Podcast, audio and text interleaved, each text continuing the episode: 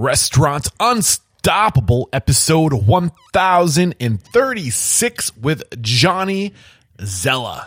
Take yourself out of your comfort zone every day. Seek both mental and physical exhaustion so you could be at peace with yourself, but never satisfied. Are you ready for it factors, success stories, failures, and bombs of restaurant industry knowledge?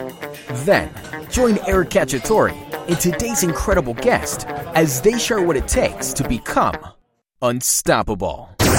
This episode made possible by Restaurant Technologies Inc. RTI's Total Oil Management automates your entire cooking oil process. With Total Oil Management, you get dependable fresh bulk cooking oil delivery, filtration plus oil usage monitoring and reporting, easy oil disposal, use cooking oil pickup and recycling, and say goodbye to messy, dangerous restaurant rendering tanks. Yuck. RTI's end to end cooking oil system helps you manage your used cooking oil disposal, storage, collection, and recycling conveniently, safely, and cleanly with no upfront cost. Restaurant Technologies Inc. is always on, so you don't have to be. To learn more, head to RTI-Inc.com and let them know Restaurant Unstoppable Podcast sent you their way. This episode is brought to you by Restaurant Systems Pro, and they are launching their first time ever 60 day pilot program. This is something that's never been done before. This 60 day event is at no cost to you, but it's not for everyone. Fred Langley, CEO of Restaurant Systems Pro, will be leading a group of restaurateurs through the Restaurant System Pro software and setting up the systems for your restaurants. Fred will teach you recipe costing cards, guidance in your books for accounting, cash control, sales forecasting, checklist, budgeting for the entire year, scheduling for profit, more butts and seats, and that's not it. If you are interested in this, head over to www.restaurantunstoppable.com slash RSP. That's RSP for Restaurant Systems Pro. www.restaurantunstoppable.com slash RSP. This episode brought to you by Owner.com. Owner.com is the leading all-in-one platform for restaurant marketing. Owner.com powers everything from SEO optimized websites, direct online ordering, automated email and text marketing, built-in loyalty programs, zero commission delivery, and branded mobile apps for your restaurant that's integrated right into your POS. With Owner.com, there's no contract, no hidden fees, and nothing to lose. Join thousands of restaurant owners using Owner.com to grow direct online sales, save thousands in third-party fees, and simplify their online ordering presence all in one. Book a free demo today at owner.com slash unstoppable and see why owner.com is the number one rated restaurant marketing software. This episode is brought to you by Margin Edge. Margin Edge is a restaurant management software that helps you see your food and your labor costs in real time so you can make informed decisions in the moment. Just snap a picture of your invoice and Margin Edge will process them within 24 to 48 hours with line item detail, including handwritten adjustments. This allows you to save hours on paperwork so you can spend more time creating great guest experiences experiences. Head to marginedge.com slash unstoppable to sign up for a free demo today. That's marginedge.com slash unstoppable. With excitement, allow me to introduce to you today's guest, COO of Condado Tacos, Johnny Zela. My man Johnny, are you feeling unstoppable today? I am feeling unstoppable. Dude, I know this is going to be good. I know you're unstoppable because I just finished up talking to the CEO of Condado Tacos, Chris, and he was amazing. Um, and he spoke so highly of you, Awesome. of you, not to put he's pressure on you, man. So I cannot wait to dive into who you are and how you've scaled within this this organization because you you were here from the very beginning, Mm-hmm. Yeah, right? yeah, very And beginning, day one. Proof that there's room for operation or room for for growth, and uh, I think you're living proof of that. So I can't wait to get into the story. But let's get that motivational, inspirational, ball rolling with a success quote or mantra. What do you got for us? Ooh, um, ex- quote or mantra. You know, there's so many great sayings out there. Um, it's hard to live by just one. You know, there's so many inspirational sayings and quotes. You know, I'm a big um, take yourself out of your comfort zone, embrace the suck sort of guy. Oh, You know, were you military or something? yeah, I was. Uh, yeah, yeah, yeah. Ex-military and in the United States Navy, four years. Um, but even in our organization, you know, we all seem to be, most of us seem to be really motivated by like David Goggins. Um, that's one, you know, kind of like an embrace the suck type of guy. Um, but for a mantra, you know, take yourself out of your comfort zone every day. Seek both mental and physical exhaustion so you could be at peace with yourself but never satisfied. Yeah. Get into that. Get like embrace the suck. What, what do you What do you mean by that? What, what it exactly is going on when you choose to embrace the suck? You know, life is hard, and life is hard. Your work is hard. Um, there's always going to be issues that arise, right? But how do you how do you how do you respond to those problems and those issues that come up? And do you embrace them, or do you you could either say, you know what, this is a stressful situation, but I'm going to accept it, and I'm going to do the best I can with it and learn from it, or are you going to run from it? And I think that's what it's about. And it's also, for me, it's a way of living now. I I read a book a few years ago by I believe the author's name is Brett Gleeson, and he wrote the book Embrace the Suck. He was an ex uh, United States Navy um, Navy SEAL, one of those motivational guys, you know. And it was kind of life transforming for me because now I seek things that take me out of my comfort zone. Um, I seek things that or are challenging.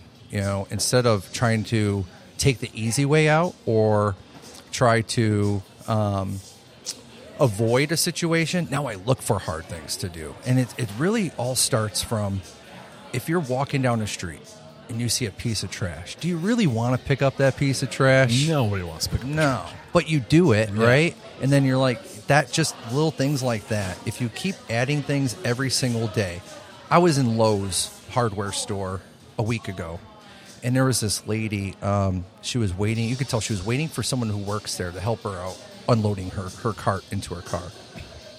I got shit to do, right? I got stuff to do. I'm moving. I'm unloading my car, about to get in my, my truck, and she's still waiting there. I said, Are you waiting on anybody? She's like, Yeah, I'm waiting on them to come out and, and help me uh, unload this stuff and, and put it in my car. So I just did it, right? And one, it makes you feel like a better person, but it's something you don't necessarily want to do, but you know it's going to benefit her. Yes. It's going to benefit you Yes. somehow. And it's like if you do those little things every single day, then when something big comes up, like a big life changing moment, like how you going to respond to COVID, Right. How you going to respond to whatever, um, you know, an illness or a death in your family. You know, if you practice those little things every single day, those big events that happen to you, more than likely you're going to respond better than the average person. Yes, man, I love this.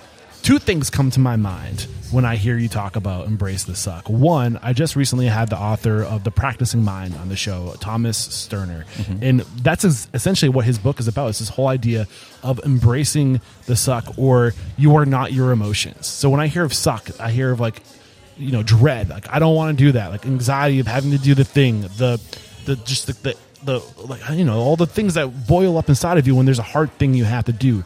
And you put so much energy and wasted energy into avoiding that hard thing that if you just choose to embrace it and start it's not as bad as you think it is. Yes. just start. Just Absolutely embrace right. the suck. And the other thing that comes to my mind is this mindset of oh man what was it? Um, you were talking and it came to my mind. I already lost it oh hopefully it will come back to me but Yeah. uh, you know, just 100% just embrace the suck. Mm-hmm. You know, I love that. Um, and maybe the other thing will come back to my mind. But um, where does it make sense to start sharing your story? Like, like, like, where do we like?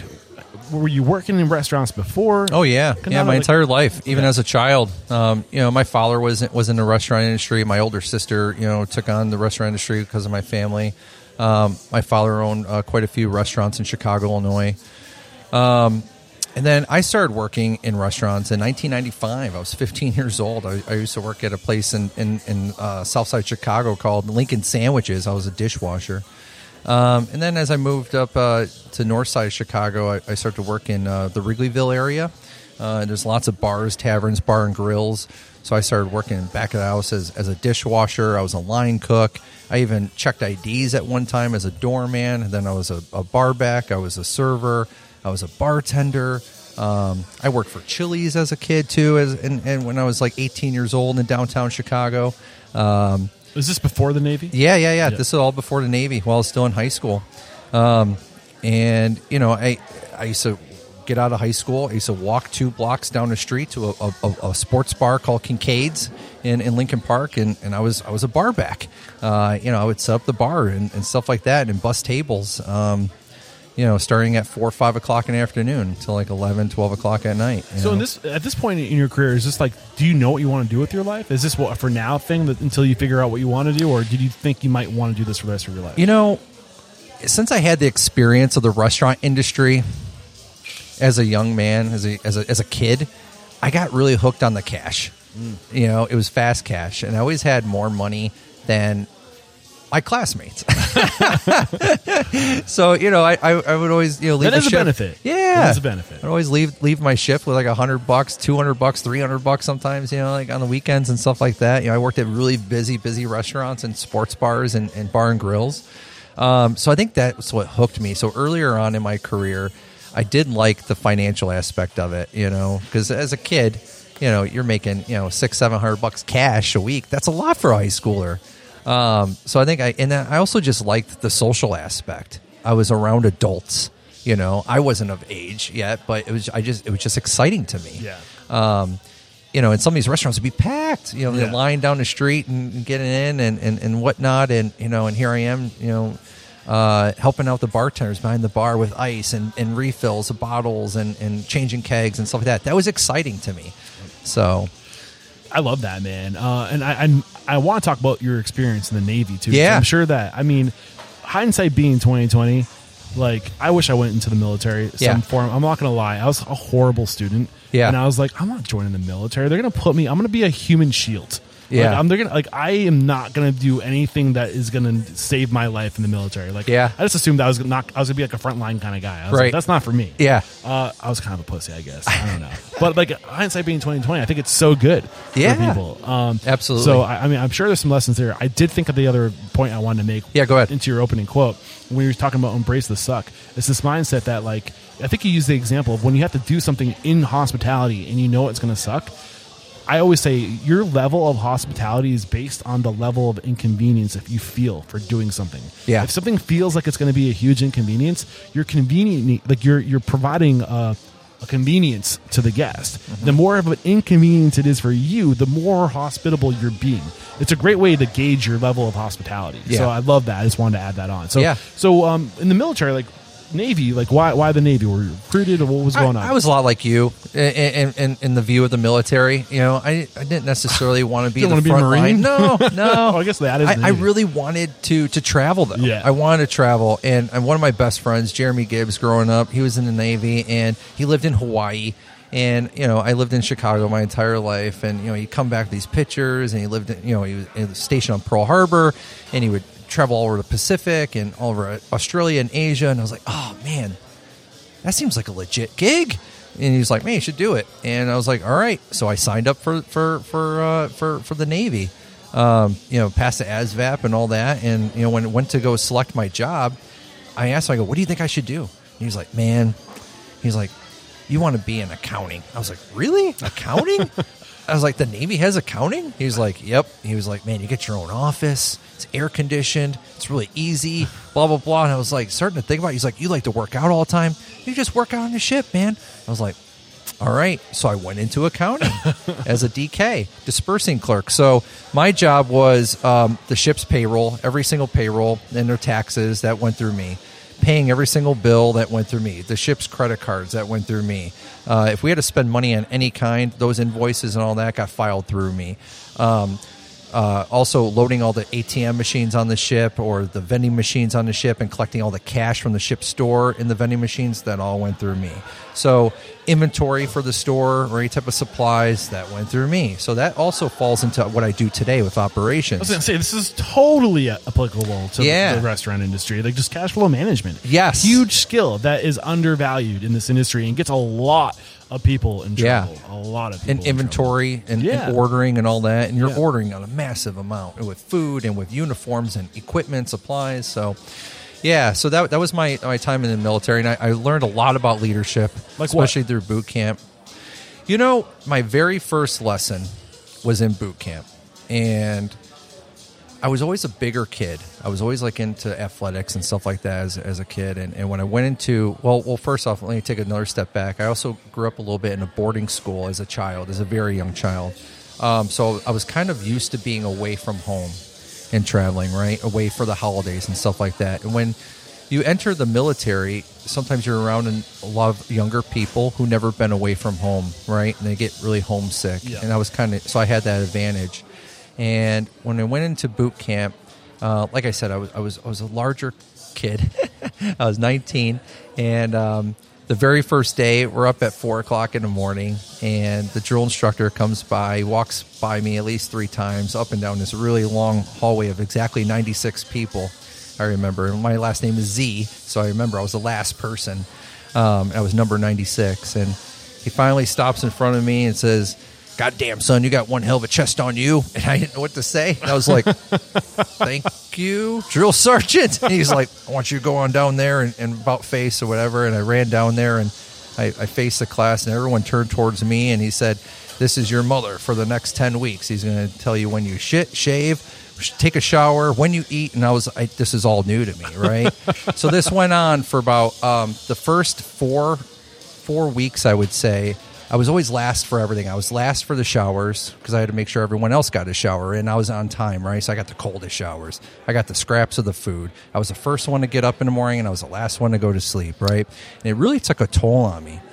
you ever And catch that book from Simon Sinek? Oh, Leaders Le-? Leaders yes, I've read You're it. Like, Yes. this is very appli- it, it, applicable. it really is. Sorry to cut you short. Nope, Keep nope, going. you're fine. And I was super stressed after week four, whatever. And I, I went to my drill instructor, uh, Officer Wright was his name. And I said, Officer Wright, I said, I explained all this. I go, why, why am I doing this? What's what's the benefit of doing this if I'm getting last of everything and and, and it's super hard? And what's the rewarding part of it? And um, he says, Zela, you are no one and nothing without your team. Your team always comes first. Your role is to support your team. As long as your team is successful, you are successful. And that was my very first lesson. And I ended up graduating um, boot camp and top of my class because of that and because of that role. Do you know why he chose you? Is it because you had the biggest bosom to be the mother? I think so. Okay. I think was so. I was like, you know, is that just me making that connection, or yeah, I think so. So I benefited from that for sure. was it because like they ch- choose somebody who's maybe physically like imposing? So yeah, like, okay. I, I think so. Probably, you know, it's probably hard to to take orders from someone in boot camp if they can't run and do push ups and Yeah. stuff like that, and they're really struggling. Yeah. so it kind of makes sense. When you were saying you were the bigger kid, I was like, was he? Uh, because you're a big dude. How tall are you? Six, Six foot even. six foot even. Yeah. You're barrel chested. You're a Yeah. big guy. You know. and, and then I was like 220 pounds. so I was wondering, so were you overweight, big? No, no, no, Okay. no. Yeah, I was I was heavily So into like just- bodybuilding and stuff like that as a kid, as So a child. okay, So my, my my father actually was um, he, owned, he owned gyms as well as restaurants. So I, I get really got into working out at a young age. So he he to a, um,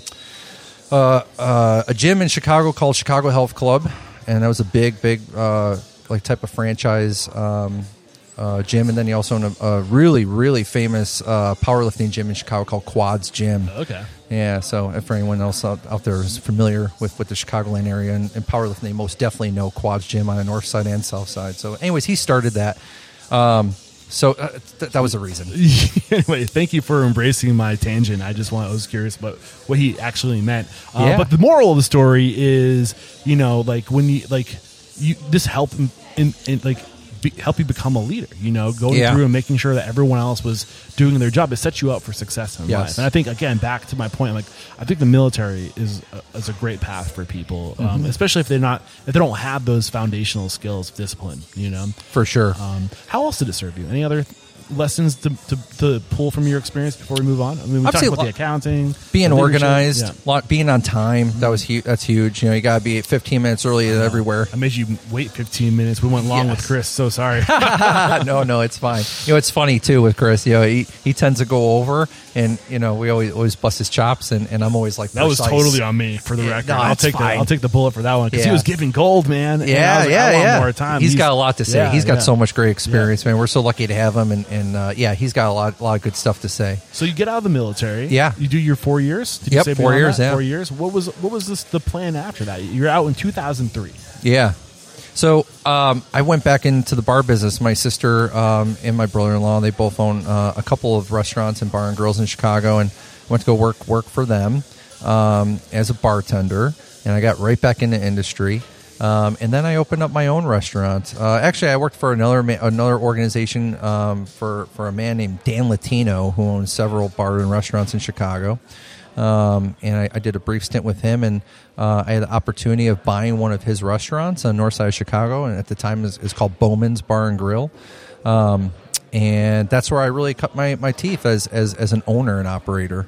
So you, you get out of the military, two years, you go to work for your family in Yep. their restaurants, um, and then within two years, you're, you're, you're is it was it turnkey? Like what was the, the situation? Yeah, it was pretty much turnkey. Um, and it already had the name and stuff like that. And but I, I worked for him, so I actually helped open up this restaurant and actually do the construction and all of Oh, wow. it. So I was very attached to it already. So what was his reason for getting out? Like was it So so Yeah. he bought a, a more expensive and bigger uh, bar and grill in Wrigleyville called um, I forgot what the name is it called. And today it's called the Country Country Club, a co- country bar and grill. Um, and he still owns it, but at the time it was a different name. Oh, it's called Rebel Rebel Bar and Grill. Um, and he just needed to, to to get rid of one location, I guess, to free up some some cash, right, some money for that one because it was a really big investment. So he said, "Hey, if you want this, it's all yours." And uh, yeah, I, I had a friend who um, is a very uh, was was an investor with me, and, and we both went in, but he was more of a silent investor. And I took and, and I op- this bar was exactly three blocks away from what my, my sister's bar, so it was good. It was, we, were, we were neighbors. Um, yeah, so I did that for five years. five years? Why just five years? You know, I it was during the financial crisis during 2008. I'm glad I, I- I went through that experience, but it was super stressful. I learned a lot. I learned a lot about the value of a dollar in the restaurant um, in industry. When I first got in, I really thought, you know, you buy a Bud Light at the time, a bottle I think was 88 cents, and you sell it for four bucks, and you're a millionaire. and, and that's just not the case, you know. So I, I really got to learn a lot about Where bills. cash goes? Yes, Yeah. I got my first electric bill, and I called Dan Latino. I go, "Is this accurate? Is this right, man?" He's like, "That's right." It's a lot of refrigerators. Wow. I was, he was like, just wait till the gas in the winter. I was like, shit. So, um, yeah, so I, I got a lot of knowledge in that. It was just really super stressful. Yeah. And I think the stress got to me at the time. I was a young man uh, when I first got it or, or took over that, that restaurant. How old were you? 23? Tw- 24 when you opened your first yeah. restaurant? Wow. Yep, yep. So yeah, so I learned a lot, and I don't regret it. At the time, it was super stressful, and I ended up selling it. And uh, my now at the time, my girlfriend today, my wife, um, she's from Columbus, Ohio, or not Columbus, Ohio, but just north of here, Ohio. So we come here a lot to see friends, family. Uh, vacation and whatnot, and um, I'm a city boy. I mean, I, I grew up in, up in heart, Chicago. yeah, heart of Chicago my entire life, and I, I lived in uh, in oh I was stationed also stationed in Pearl Harbor, Hawaii. Uh, so I got that experience with my best friend, which is super Oh, rare cool. because not a lot of people get stationed in Pearl Harbor because it's such a small And with small their base. best friend? What's that? And with their best friend? yes, That's cool. And yeah, yeah. He was on a different ship though, but we were still on the same base.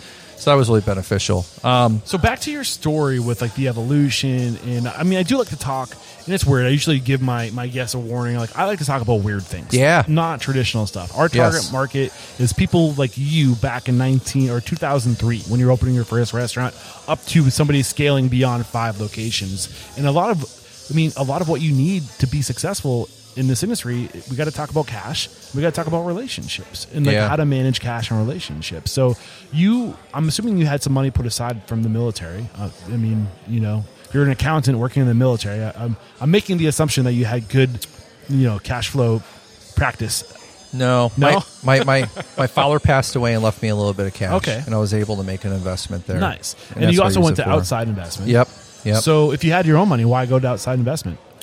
Um, Well, it was a big investment, Okay. and I yeah, I, I, inherited a little bit of money, Yeah. not not enough to make me a millionaire, or anything Got like it. that, you know. So I just I literally took every single penny of that, and I just put that right into the bar. So you worked in restaurants Yeah. before this, but you didn't really have restaurant experience as an owner or manager, did you? No, no. So well, how'd well, you sell yourself? Kind of as a manager, yeah. You know, I was always like, um, okay, in Chicago, if you don't work for a chain restaurant, you work more for mom and pops or family places.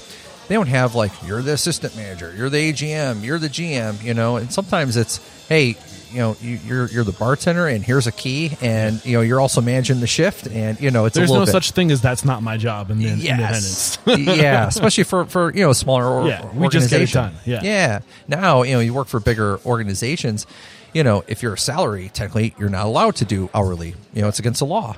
Um, uh, hourly hourly shifts, uh, responsibilities and duties. So you know, um, so I, I was always used to great customer service, uh, managing a shift and labor, right, and stuff like that. And I learned a lot from my brother-in-law for sure about inventory, about ordering pars, um, about any legal type of issues, HR issues, and, and if there's terminations or um, rehires and hires and stuff like that. I learned a lot of that from him. Um, so I, I did learn a lot just from my family in general, just growing up in a restaurant business. Yeah, cool. Um, so this, is silent partner. Do you have a, a, a partnership agreement? Any lessons there, or I mean, how much did you need to, to, to execute this in your mind? Did you have enough cash put aside For my own restaurant? Yes. Oh, All right, yeah, cool, yeah, cool. yeah, yeah. Um, wh- what were the biggest lessons over that five years? Like, what were you, what were your biggest challenges as a, an owner? You talked about the the amount of just expense that you you weren't projecting. Yeah. Any other big challenges? You know, I'll be quite honest with you. I had a huge gambling problem Okay. at the time. And I think that's one of the reasons why it was so stressful. Well, one, the restaurant business is just stressful, you know. And then I, I discovered a gambling problem earlier in my, my, my, my life with sports betting. And that's where a lot of my cash went, you know, and that's one of the reasons why I lost that business. But now I look back at it, and if I didn't lose that business, I probably would have never came to Columbus, Ohio. Um, I would have never found Condado, right? And this is like a life changing uh, organization to work for, and what it's done for me. So, you know, uh, again, embrace the suck, right? And and it is what it is, and and you know, it was an addiction. It's an it's a addiction that I'm well aware of. And now I'm just all about helping people, especially people in the industry now. But that was one of the reasons why I lost it, to be quite honest with So you. is it just the thrill of like the, the excitement, the the endorphins that you get of knowing you might win big? Is that the, the thing for you? Absolutely. Yeah. So if somebody's listening to this and they Competition too wise. Yeah, yeah. So like, how did you overcome that? Oh man, you got you got to accept it, right? You got to admit to yourself and others that you know you have a gambling addiction. Uh, you're a compulsive gambler. You got to go to meetings, you know, and it's also helpful. Like me, I love helping others, you know. So I, I, I, I host and uh, I also attend uh, a Monday GA meeting. You know, that's really beneficial for me and, and others. So that's you know just talking about it and being open about it. Like even here, and, you know, I'm COO, and everyone knows about it. And I put it out there because hey, if you have an issue, an addiction issue, come to me. Yeah, being know? vulnerable encourages other people to be vulnerable. Absolutely. Yeah. You know, hey, this is my problem. I realize it. This is what I dealt with, and it was a bitch to deal Yeah. with, man. And uh, I, I just want to help other other people out. That's one thing I've never gotten into is gambling. And I, Yeah. I'd like to say it's because I have discipline and values, but it's really because I never had money to gamble. If I'm being completely honest, but I'm kind Yeah. of happy because I know that I'd love it. You know, Yeah. I have an addictive personality for sure. Well, I will tell you, you got to look at the positives and everything. And yes, anyone who has a Silver gambling linings, addiction is is is depressing. It's a depressing situation. It's sad, right? Depending on the severity of it. Um, but I could tell you, it. I am so resilient now to stress. Um, there's nothing like having a shit ton of money on a game that you don't have the money to back it up. and you know that unfortunately that's happened a lot in, in my earlier life. You know, over t- twelve years ago now, um, and those are some super stressful times, man. Now today, I gotta tell you, I can handle any type Yeah. of stress. Yeah. and that's one benefit from it. I'm going to push the envelope here. Yeah. I hope that you know because I feel that you're you're willing to be vulnerable. How bad was it? Like what what what made you get to the point where you had to give up your business?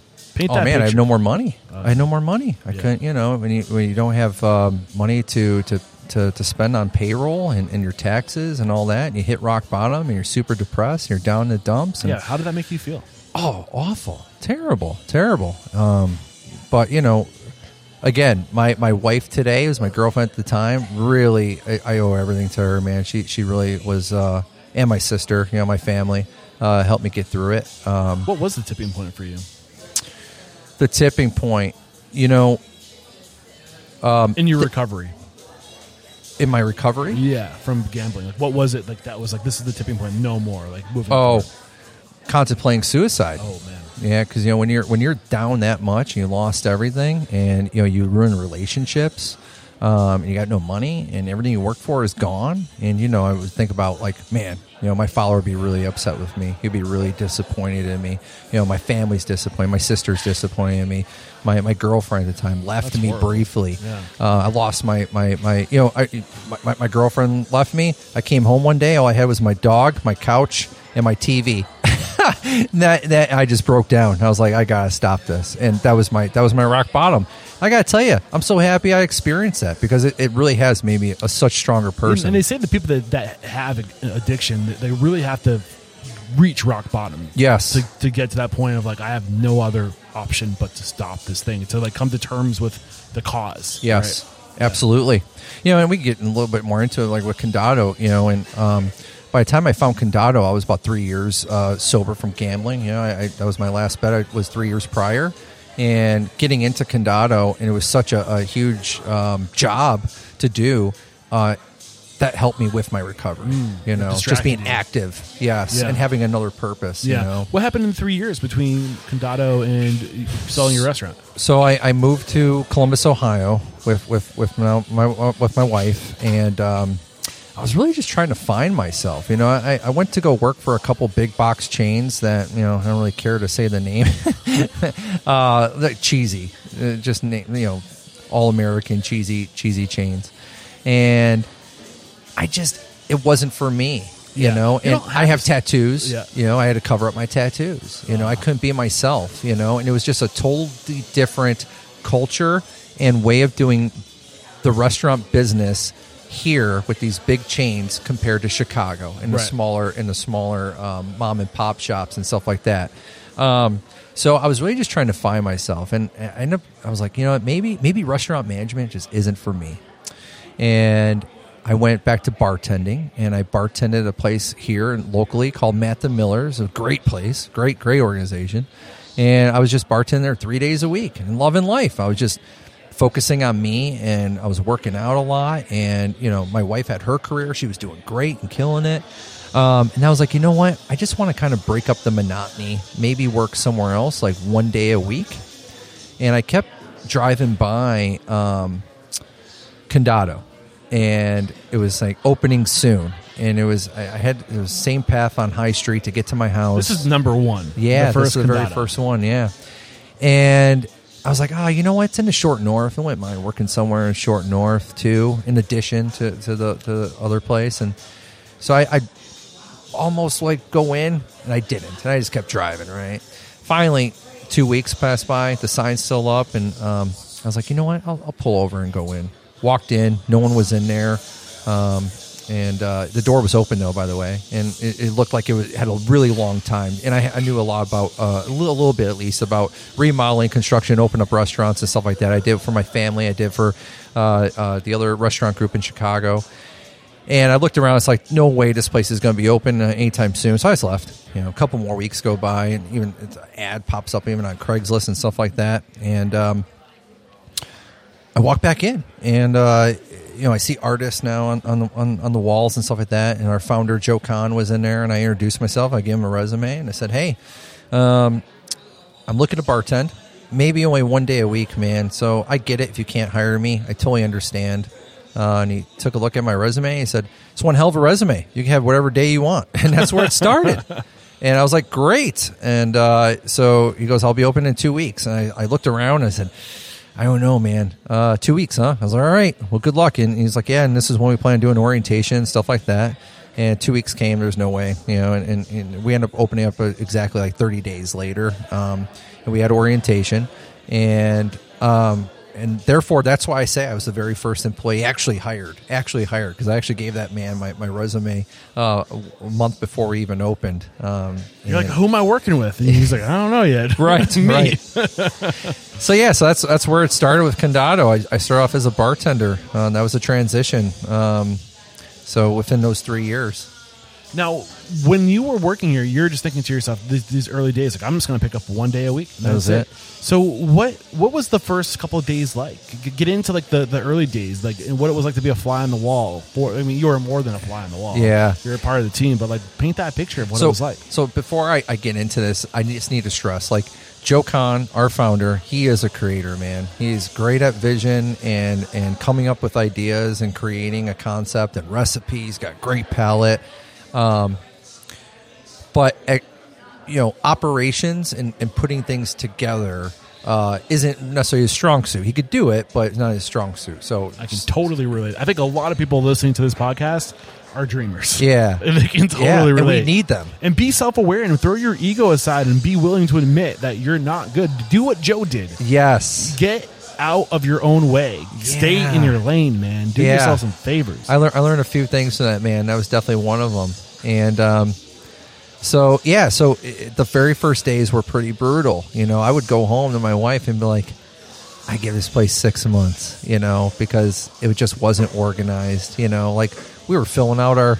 Our social security numbers when he run out of W twos, uh, uh, uh, we fill them out on napkins, bar napkins. You know, like it, I'm, I'm serious. Oh, man. And I was like, man, that's not As an accountant, you must be yeah, cringing. yeah, I'm like that's that's not that's not that's not accurate. You can't do that. It's illegal.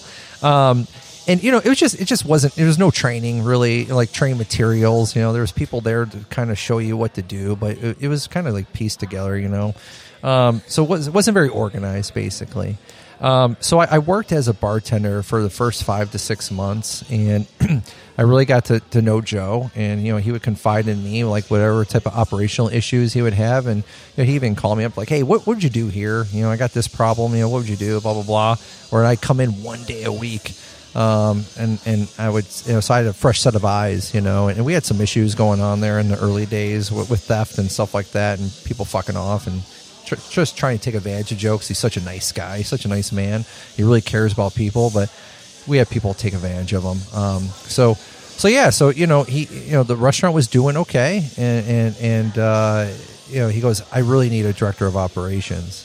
Um, is this something you'd be interested in? And I knew it was such a huge, was going to be such a huge task because I knew exactly what you had to do. You had to make everything really organized. We had to make sure we were buttoned up in the kitchen with just cleanliness and standards and uh, safety standards, health code standards, stuff like that. And um, you know, we weren't really like you know that wasn't a focus. I'm just going to tell you that. Um, so I thought about it for a while, and I even put together like a business plan uh, with him and said, "This is my plan of attack, and this is what I would change, and, and, and this is what I want to do." And just to make sure we were both on the same page, and uh, he loved it, and I went to go work right away. And Yeah, I was gonna say because it looked like he started working there in 2014, and I was like director of oper- I was like, how did he go from bartender once a week Yeah. to director of operations in the same year? What's going on here? Yeah, but you know, I knew the staff and, and, and everyone, and, and they were they they were like, "Oh, this makes sense," you know, because I was already like coaching people, and I'd pick up a shift here or there. So sometimes I'd be there three days a week or two days a week, you know. So So, you I really were- start to love it. So you had three nights a week at this other location. Yeah. You picked up a third, a fourth night a week working at uh, Yeah. Condado. Um, and Saturdays, Saturday nights. um, and did you eventually walk leave your other job altogether? Like how Yeah. did that how did that swing happen? I did. So I, I mean, I still li- I still work there, and I, you know, I, I said, hey, I'm going to take this this this position with with there, and they're really happy for me, and I'm still friends with that those guys. Yeah. uh, or to this day. Um, but yeah, it was exciting to me because I knew Joe would give me the freedom to make the changes that the restaurant needed, that Yeah. the location. He knew needed. his lane. He knew he needed help. Yeah. and he got out of your way. Yep. Um. So you said you, you started with standards. Yeah. What's that process of having no standards to the point where you're writing social security numbers on napkins to a standardized operation? What, Yeah. How did you tackle it? What did that look like? It wasn't easy because you know you, really have to change the culture. How'd you prioritize things? Lots of communication and meetings, and just letting everyone know what the new standards are. How do you change the culture so people accept your standards?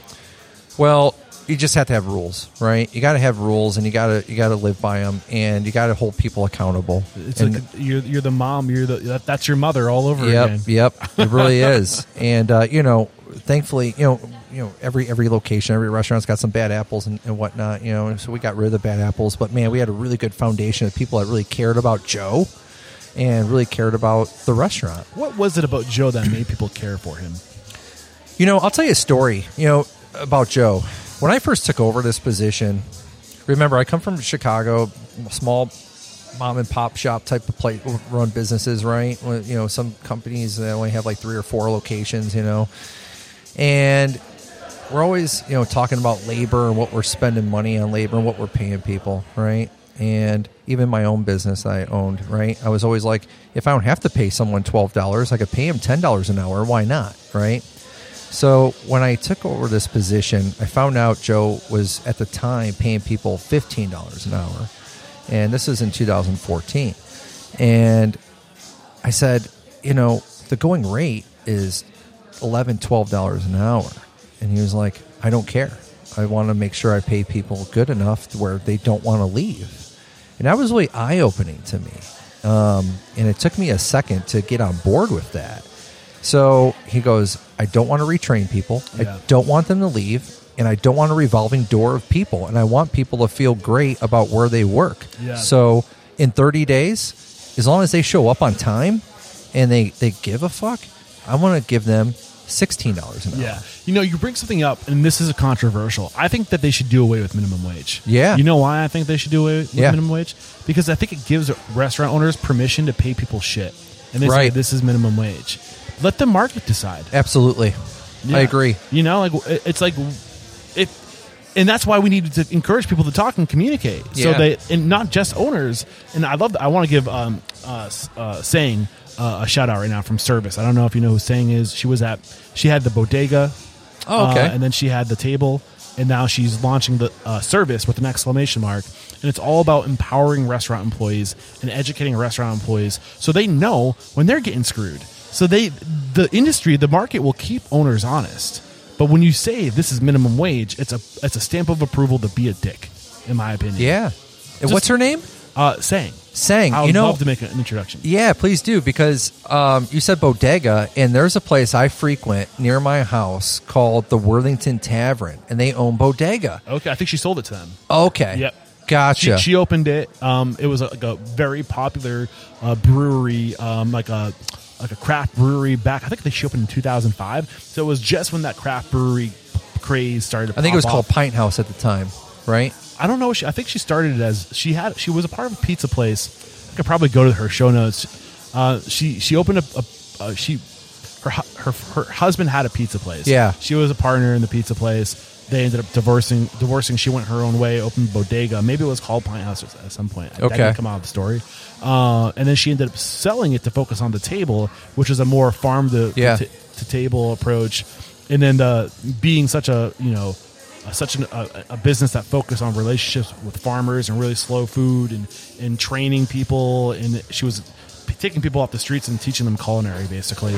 So that type of heavy lifting wasn't, you know, th- those types of concepts didn't fare well with the, the pandemic, you know, unfortunately. So, but when, when she chose to go her own way um, with the table, she started, um, she wanted to go along this line of really just existing to help people and to, to serve the industry. So she started a service where she takes people who have been formerly incarcerated and people. She's just trying to break the cycle of like you get these people who who were in jail and they never were given skills, and the, the jail never gave them skills. Mm-hmm. How, do, how do you break the cycle? Right. So that's what she's trying to do. It's really great work. That's I- super interesting I'm trying because- to give her a platform. You know, can we, pull we, we go to this place called Worthington Tavern, and I was told that the same owners as Bodega today, and you could just tell the great culture in there. Yeah. So shout out to Worthington Tavern. yeah, and that that was her strong suit is the culture, taking care of people. Um, Yeah. I think, I think this industry attracts a lot of people like that. But back to your point, uh, all the Joes of the world, right? Yes. and that's why I think it's so important to have your rocket fuel. You're the rocket fuel. If you're talking, I don't know if you're familiar with traction.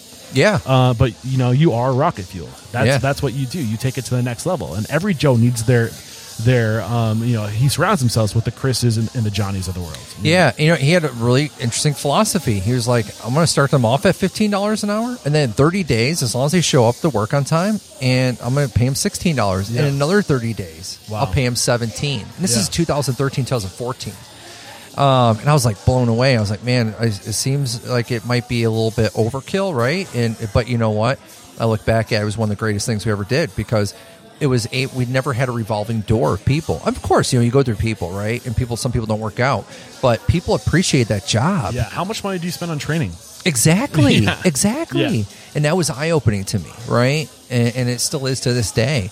Um, and what's interesting, you know, even after the first Condado, we would go like we went to Pittsburgh and we started that same same same theory, the same setup, right? 15, 16, 17 dollars an hour or even 18 dollars an hour. All of our neighbors around us were like, "What are you doing?" Like we pay 10, we pay 11 dollars an hour. Why why are you paying so much? Our people are leaving to go work for you. And we're like, it's just how we do it. You know, maybe transforming the industry so we can Yeah. transform the world, baby. Right, right. Yeah. and now today, you know, we're well over twenty dollars an hour. I you love know, that, man. So yeah, Um, so back to standards. I, I'm really want to kind of break down how you chose to a- approach standardizing and shifting the culture to accept Yeah. these standards. I think that's where we left off. Is how do you shift the culture? Yeah. Um, did you close? Did you round off that thought? you know, you, you you have to live it. You have to live the culture. Whatever the culture you want, whatever standards you want, as a leader and as a manager, one, you got to live it, and two, you got to hold people accountable, and you got to constantly communicate it if you really want it to change. Um, if you just say it, and if it's just a saying on on, on the wall or whatnot, you know, it's fake. It's phony. People aren't going to buy in. You know, so. And and these weren't crazy things. It was like you know making sure that you know we had a par system. We were rotating food, and we were making fresh food every single day. And we make them in big batches, and you show up on time, right? And if you don't show up on time, you're gonna get a write up, and you can't just call off without no no reason, no excuse. We can't hear from you. Stuff like that, just like your basics, right? Um, and you know, people want to be held accountable. They want rules. They want a system that they need to follow. There can't just be a bunch of gray area and like, yeah, I guess I show up whenever I want, or I'm late again. Who cares? Um, so once we once we once we set those standards in place and we just constantly, you know, we held people accountable, things started to really change. You know, and then on top of it, we are paying people great. You know, it was like people bought into this culture, and then we got really busy. Man, we were jam packed. Can you go deeper, more granular on how to hold people accountable? So you come through, through Yeah. you know, like there's this, start, this restaurant start, starts with the chaos. I think people, employees love chaos because there's Sure. no expectation. Like, sweet. There's uh, some truth to that, but I think also people want to know when they're doing the job right. Yes. Like, and, they, and I think that gives them a lot of like sense of security of like I'm doing a good job. Yep. People want to know they're doing a good job. How how did you like back to how do you do this? Um, can you get like a specific like this is like these are things that we can recreate in our business to, to hold people accountable and to become a standards organized business.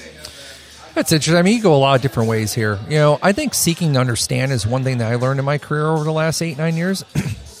and that's understanding why people make the certain decisions or moves that they do, right? And not try, and, you know, we're all judgmental, you know, and it's hard not to be judgmental, but when someone messes up or makes a mistake, you know, you kind of try to put yourself in their shoes and say, well, why did they make that mistake? And why did they make that decision?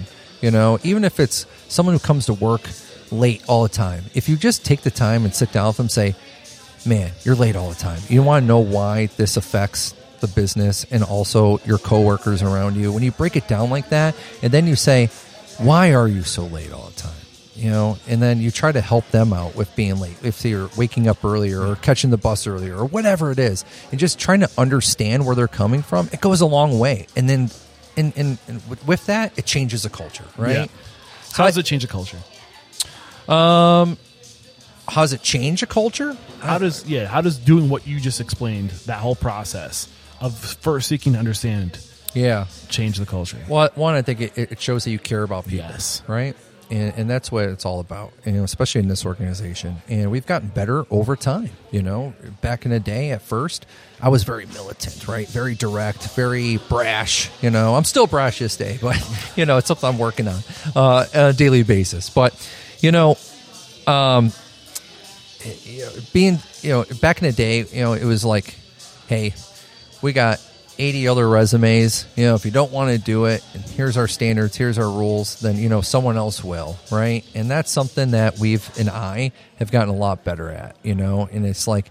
No one wants to work for that, you know. No one wants to work for a guy like that or a person like that. So that's something I've learned in my in my my history, um, and just caring about people. And and here's the thing: over the last few years, especially in the operations department of Condado, we're not just about what your financials look like in your region or your store. You know, what's labor look like, beverage costs look like, turnover, what are your reviews, right?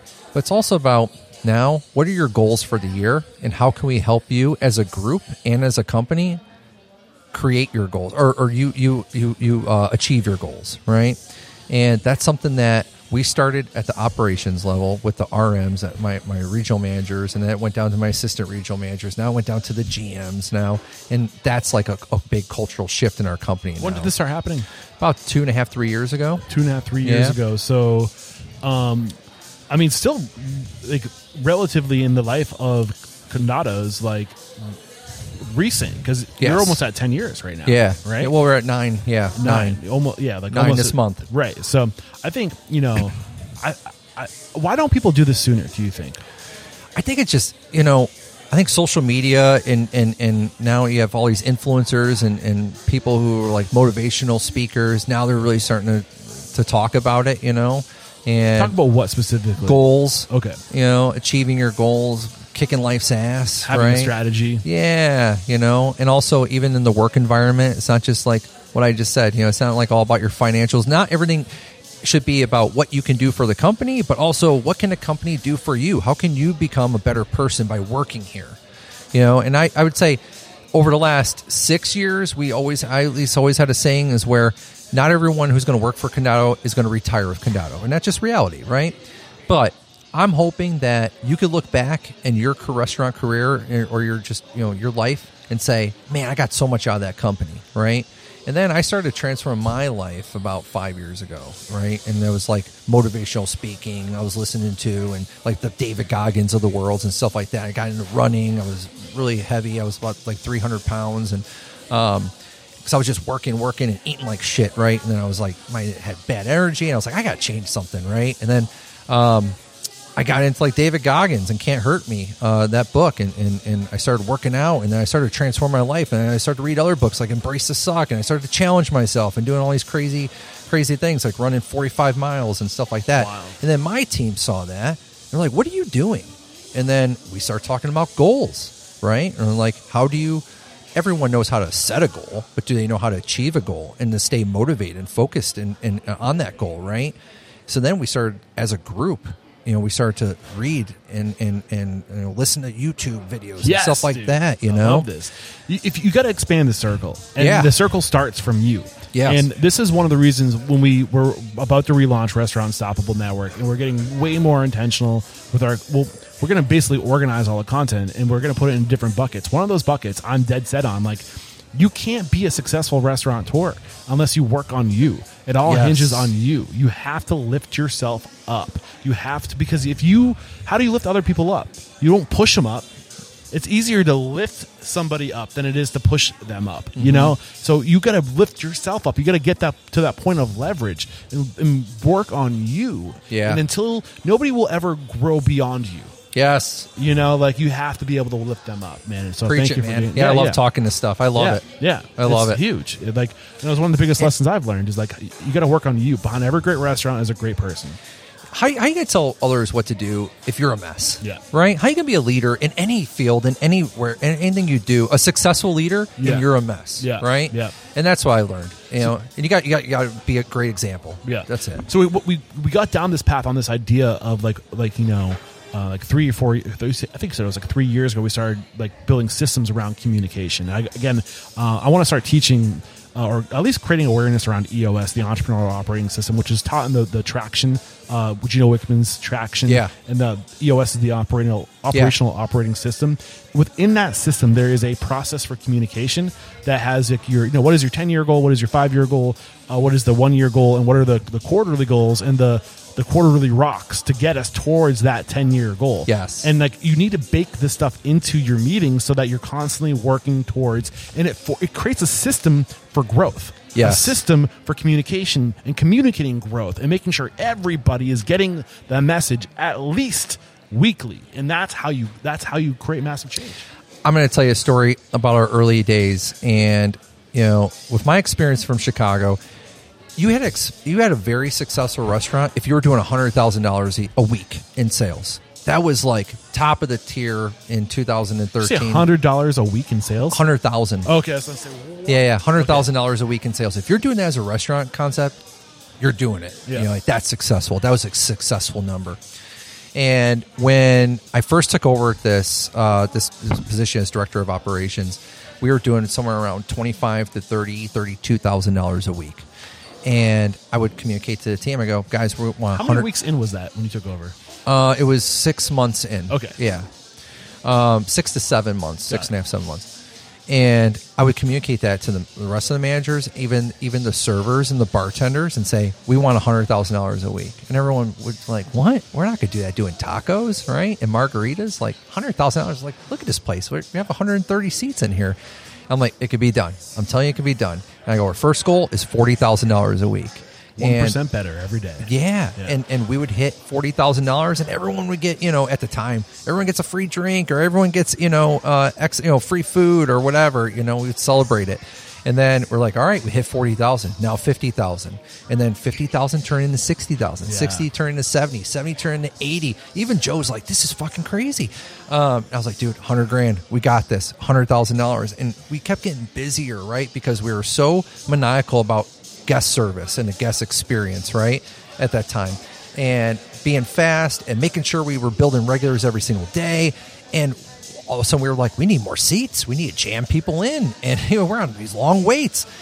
Man, we hit hundred thousand dollars, and we had eventually, I think, our busiest week in that little small, you know, thirty eight hundred square foot restaurant was like one hundred twenty something thousand dollars. We hit How long did it take you to go from thirty to one hundred twenty? less than a year. Less than a year. Less than a year. We're gonna pull back layers on this. I Yeah. want to first ask by ask or uh, first I want to start by asking you what is the power of in- incremental growth? Why why do you set like a lower goal instead of just saying let's go for a thousand? because it's achievable. Yeah. It's Why realistic. What's that? Why is that important? Because realistic. If, if you just say, "Hey, we're going to do hundred thousand dollars," well, how are you going to get there?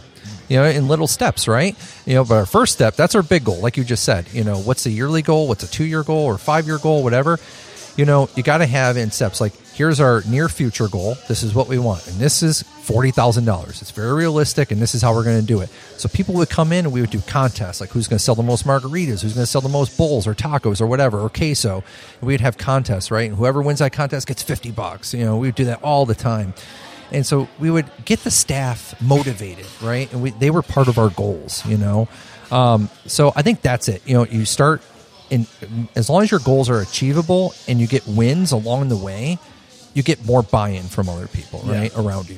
Well, what's the power of what you did in all this? Where when you said we're gonna get a hundred thousand, Yeah. even the owner was like, "It's not gonna happen." Yeah. even like, your staff, that's not gonna happen. Yeah. but what's the power of yes? You create a It vision. can happen. You just create a vision, yes, and it's and you know when you have those little wins along the way, when all of a sudden you get to sixty thousand and seventy thousand, people are like, oh man, this is this is realistic. Yeah. We might hit this. Yeah. you know. Are you familiar with the psychology of what's going on? Like what's actually happening in your brain when you when you tell people like when you when you choose to believe something's possible? Tell me. I feel like you want to explain this. Well, I mean, it's the frontal lobe. man. Yeah. it's that thing. Is and when when you say no, it's not possible. You're right because Yeah. you, your your brain will literally shut off. Your brain is the, it's a hungry beast, Yeah. and it takes a lot of energy to to solve problems and to try to figure things out and to constantly brainstorm. is is it's a, it's an energy suck. So over evolution, we your brain was has evolved to try to save energy. So if it thinks that something's not possible, I'm not going to waste my time on Right. that. But if you if you override that and you say it is possible, the frontal lobe st- kicks in and it starts. You start asking yourself, "How is it possible?" Mm-hmm. And then you start thinking and strategizing and trying to think like, "What's one little thing? What's a, a little tweak here? Mm-hmm. A little tweak there?" And you start, and then you start telling your team about it. Right now, you're tapping into that that potential energy of all these different people trying to solve the same problem. You're tapping into a, a whole network of batteries that are trying to solve one problem, and all of a sudden, anything becomes possible Yeah. because you just figure it out and like the universe will provide a solution it's out there just try to find it but if you say nope not possible then you're not you're never going to d- direct energy towards solving those problems Yeah, no, it makes total sense. Yeah. it really does. um i geek out over this stuff Can you yeah, me too. I love Yeah, this. yeah. I love this stuff. so yeah man like set those goals and then 1% better every day Yeah. and then what what happens is when you get closer then the team celebrates and they want to Yes. get that they want to get that shot of adrenaline again that shot of dopamine again because it feels good Yeah. and all of a sudden you don't have a gambling problem because you're getting your good f- chemicals someplace That's else it. That's it. That's exactly it. Yeah, it's man. competitive. Yeah. you know. So Yeah, numbers, dude. I see why you're Yeah. an accountant now. yeah, So these are great lessons, man. Um, so what were the? oh, I am. I wanted to get into that the power of incremental, and we we unpackaged that. But what were, if you can remember, like thirty thousand? Okay, what can we do? What was the? What are the first things you started to do to start slowly creeping that up that we can recreate in our own business? really, it was it was the speed of service. You know, I had the the benefit of seeing how the store, the restaurant was running as a business, right? From how fast the servers and the cooks and everyone was getting the product out, how fast we were approaching the So table. throughput. Yeah, throughput. That's exactly it. Yeah. You know, how fast were we even approaching people at the door saying hello, how are you? You know, we didn't have a wait list. You know, we're we're again on napkins. You know, like Yeah. oh, what's your name? Real fast. Okay, you know, we'll get to you. Um, so you know, just little things like that, like having a wait list. You know, and and we're gonna greet people at the door in less than ten seconds. You know, even when they're walking in, hey, I'll be right with you. Um, you know, drinks are out in two minutes. Apps are out in two minutes. Um, you know, our tacos are out in eight minutes. You know, it was it was that. So definitely throughput was a big was a big reason. You know, and, and, and here's one thing we we always said we want our we want to value our customers' time and their money. So we don't want them to waste their money. We most definitely don't want them to waste their time. So if they're just st- sitting around waiting for a check, the server hasn't been around forever. We, there's no way we could give that back. Yeah, we could comp their bill, but we can never give them back that time, which sucks, right? So that, those are two things we, we really focused on. Yeah, throughput also that's that's huge. Yes. So you gave the customer back their time. So now you're adding value. Yes. Not just you know. You're, you're, I'm sure the price didn't change, right? No. So now like they're getting more value, more perceived value with the same amount of investment for them. Yes. Because you're giving them time back, Yep. and you're getting more. You're doing more with less. Mm-hmm. You're, you're, it's about how many how many people can I serve? How many drinks can I sell? How many tacos can I sell in this given amount of time? So what were the little tweaks that you did that are recreatable as far as like how did you start shaving that time off? Like, was there like, are there obvious things that anybody listening to this can do today? Like so what? you know, the very first hire I did, I, I used to work with a guy named Jan Stewart. He's our VP of food operations today. He runs our commissary and everything. And I worked with him, and he was a kitchen manager. And I, when I left that concept, I said, "Hey, man, I'm going to open up my own restaurant one day. I'm going to come back for you." So our back of the house operations was just okay, you know, and we had a lot of mistakes though, you know, and stuff like that. Sometimes we were slow, you know, it was very unpredictable when the food was coming out, stuff like that. And I hired Jan, and he when helped did you us. hire him? What year was it? Uh, 2000 and late 2014. Okay, so relatively early in all this. Yeah. So, or, or I'm sorry, late 2015, late 2015. Um, and he was able to help us and work with me and work with Joe on just creating uh, uh, different kitchen equipment that really made us more efficient. Um, kept product hot, you know, and hot longer uh, and stuff like that. And where we would have to like make less steps in the kitchen while we're making tacos and, and, and food in general and prepping. Uh, so he was a really big benefit uh, to our, our. He still is to this day. Um, probably our best employee. um, but yeah, so that that was one. Just making making us more efficient in back of the house was one for sure. And then you know in front of the house, making sure we're nice, man. We're, we're very friendly and building regulars every day. That was our motto. It still is to this day. Is try to make regulars every day. Try to remember what. Try to get people's name. Like, wh- who are they? What brought them in? How many times have they been in? What do they do in the neighborhood? Do they work around the neighborhood? They live in the neighborhood. So then next time, it's like Eric. Hey, how are you? How was the podcast? Any new podcast you do? Yeah. you want to Personalizing the yeah, message. Exactly. Yeah. You know, you want the same taco, want the same drink. You know, and people love that. You know, and that's what brings people back. Yeah. Do you ever hear the expression, what's everybody's favorite word? What? Their own name. Yes, it makes sense. We're like dogs. Right. It snaps to- we snap to attention. what? You say my name? Uh, but we love when people remember who we are. Uh, Yeah. especially what we like. It, and I don't know about you, and I echo this all the time. I mean, is food important? Is the is the product like that? you know the that we're producing? I mean, obviously, really, what we're producing is the experience, right? Yes. That's the product. But is the food important? Absolutely. But Yes. people aren't loyal to food. You know what I mean? Like they're Yeah. loyal to, to, to other people. I don't know about you, but when I go out to eat, I, I I'm basing my decision off of do I like the people who work there? Yes. That's what I'm. uh, Maybe I'm not like everybody else, but no, no, no. That makes um, sense. So, it, so is it safe to say that your your like your lane isn't back of house? You had to outsource for back of house and bring somebody in for back of house. Yes, for sure. Okay. Um, can you remember like one element of like what really shaved time off in the back of house? Things that they started doing back there, like specifically. you know shaving time. Um, Like, were they? Did you guys implement a KDS, or was it just no, like, that wasn't until after COVID. Was it all man, about, the like, KDS. steps? Yeah, it was more than just about steps and making sure that I, it's it's so many things, so many steps that, that that add to it, right? It's like not taking too many orders from the front of house and then just piling all on the back house at once, right? seating. Yeah. So actually having a time system too, like hey, tacos in, you know, and, and, st- and ta- at the time we would write down the the, the, the, the time of the tacos at the at, when we had tickets and chits where a customer out the chit. And we would have that time on the ticket, and then the expo would say, Bartaco style. No, not Bartaco. It, like we had actual paper chits. You put your name and you fill out your own, build your own Got it. taco, and then that chit would go to the kitchen. Got it. And the server would put the time at the bottom of, of, of the chit. And then that expo or that kitchen manager would always make sure that they knew what the time was on those t- Yeah. on those tacos, right? Yeah. So if, if it was like over twelve minutes, it was a nine one one. Guys, Yeah. we're at twelve minutes. What do you need? Yeah, let's go. Like, do we need more people on the line? What do we need to do? So there was we're just more aware of of how long this food was taking. Yeah. I think that Just was tracking the it. Yeah. just tracking it. Yep, yep. Um, all right, what about other growth over time? So we talked a lot about just this in- incremental growth, hitting these sales numbers, and Yeah. um, just making small changes over time. Um, this all was in the first six months Yeah, yeah, six, or six, six, eight months. You said it took a year to get to that point. Yeah. right? Um, that so when did like wh- when did the conversation of like location number two and three and four start to happen? About month eighteen. Month eighteen, so a year and a half in. Yep. So we, I think we opened up our second location in two and a half years, but we started talking about it, you know, and we were so busy. We actually opened up a restaurant 1.2 miles. Oh no, no, no, no. I'm sorry, it's the other direction. 1.8 miles uh, south of our original location. Have we taken on a break same to think street? a sponsor yet? Have- Do you No, remember me saying let's no. take a break to think a sponsor? We did not. Oh shit. We should probably take a break to thank our sponsor. Yeah. I was so lost in the conversation, man. I love it. We'll be right back. This episode is brought to you by Restaurant Technologies Inc. RTI's Total Oil Management automates your entire cooking oil process. With Total Oil Management, you get dependable fresh bulk cooking oil delivery, filtration plus oil usage monitoring and reporting, easy oil disposal, used cooking oil pickup and recycling, and say goodbye to those messy, dangerous restaurant rendering tanks. Yuck.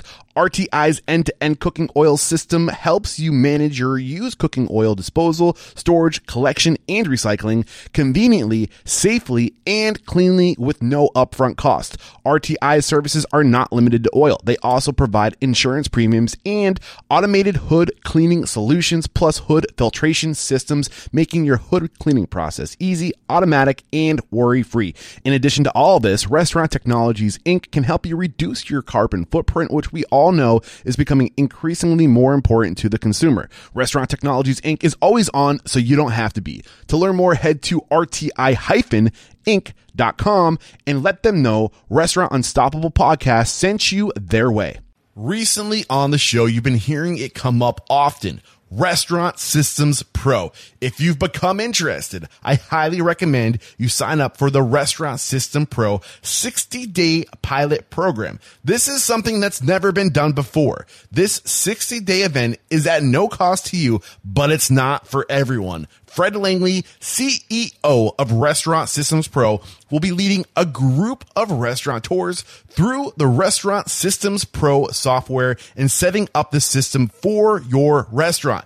Fred will be leading the training, supporting you and holding you accountable. Typically, this costs $10,000 a month to have Fred in your restaurant, but during this no cost to you 60 day training, he will be teaching you every process he does during the group coaching sessions and nothing will be held back. During the 60 days, Fred will walk you through the Restaurant Systems Pro process and help you crush the following goals recipe costing cards, guidance in your books for accounting, cash control, sales forecasting with accuracy, checklist, budgeting for the entire year, scheduling for profit, more butts and seats, and that's not it. Often, the team at Restaurant Systems Pro helps restaurateurs out pro bono because their hearts go out to these folks. I mean, it's hard out there, but because of that, a lot of the time these restaurateurs don't follow through because they have no skin in the game. For that reason, there is an application process. Only those serious about making change in their operation will be accepted into this program. Are you interested? Then go to restaurantunstoppable.com slash RSP. That's RSP for Restaurant Systems Pro. Restaurantunstoppable.com slash RSP.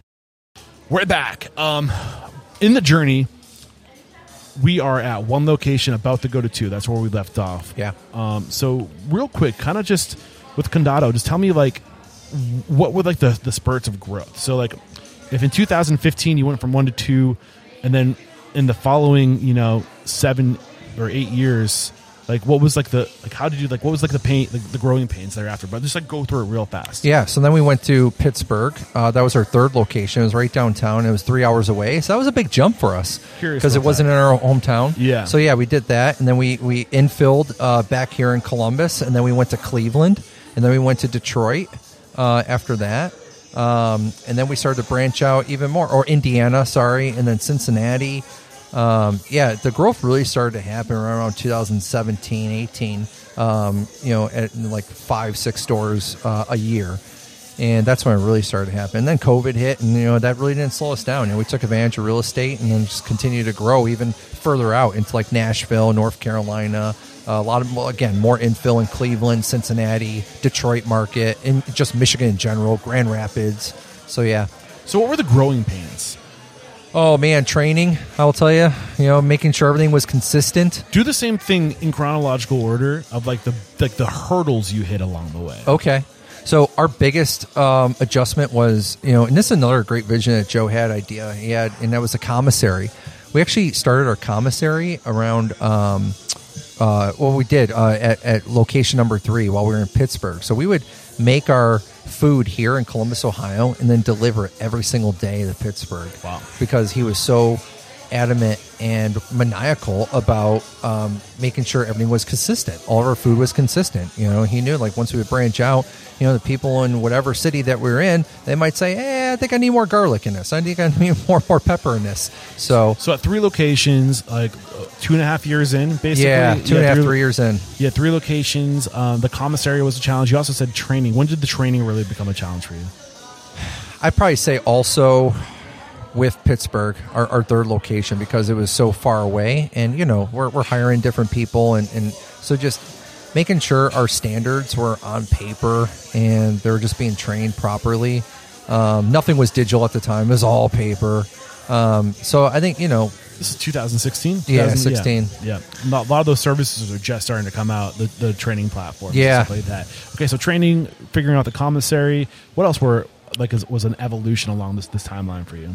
Um, you know, and just hiring different positions. You know, so a training director, even a regional manager. You know, I was a regional regional manager. I was, I was always on the road, going back and forth from Cleveland, Pittsburgh, Indiana, Cincinnati.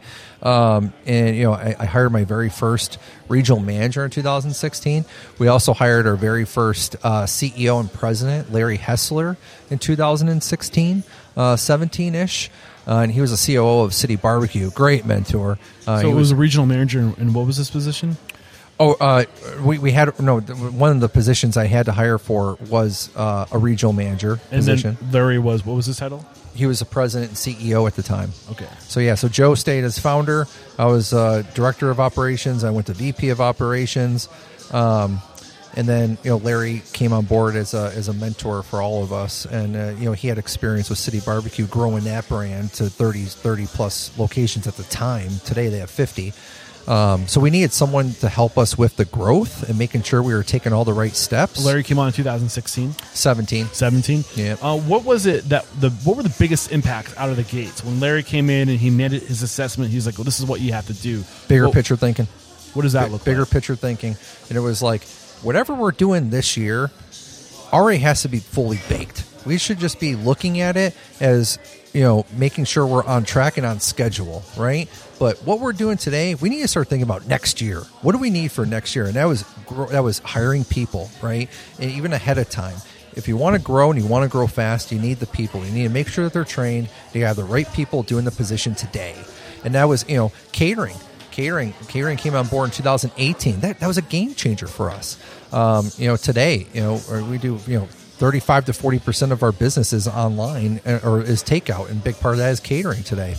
Um, you know that was a big transformation catering in general just learning that and, and getting the right person hired.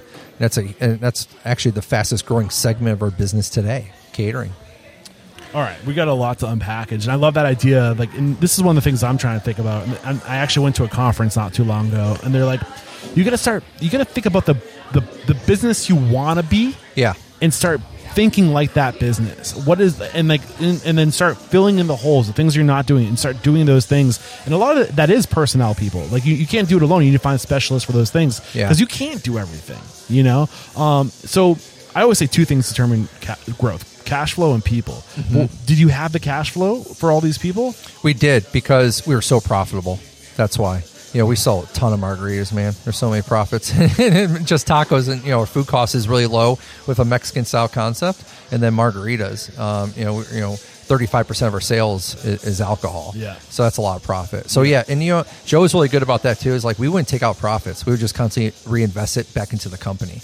So that's another reason why we were able to, to, to, to grow the business. I love that. I love that. Um, One, one more thing was a very transfer, transma- transformal for our company was third party delivery.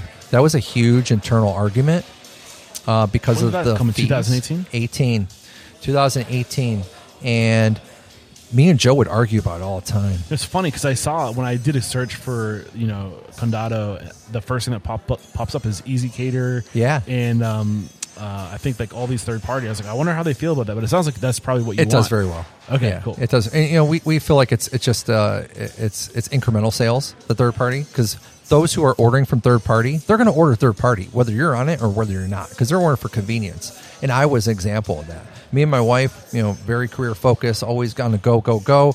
Don't have time to cook. Uber, DoorDash, you know, and that, that was we were doing it. All of a sudden, I was like, man, we do this five nights a week. We talk to friends; they're doing it three, four, five nights a week. I'm like, why aren't we doing this? So I would present it to Joe, and he was like, the fees are too high, bud. Fuck that. And Joe went to Europe for 30 days in 2018, and I got together with Larry. I go, Larry, we got to test this. And he was like, I'm going to act like I don't know about it. It's on you. It's on you, kid, if you do it. So I did it for all of Indiana and Cincinnati.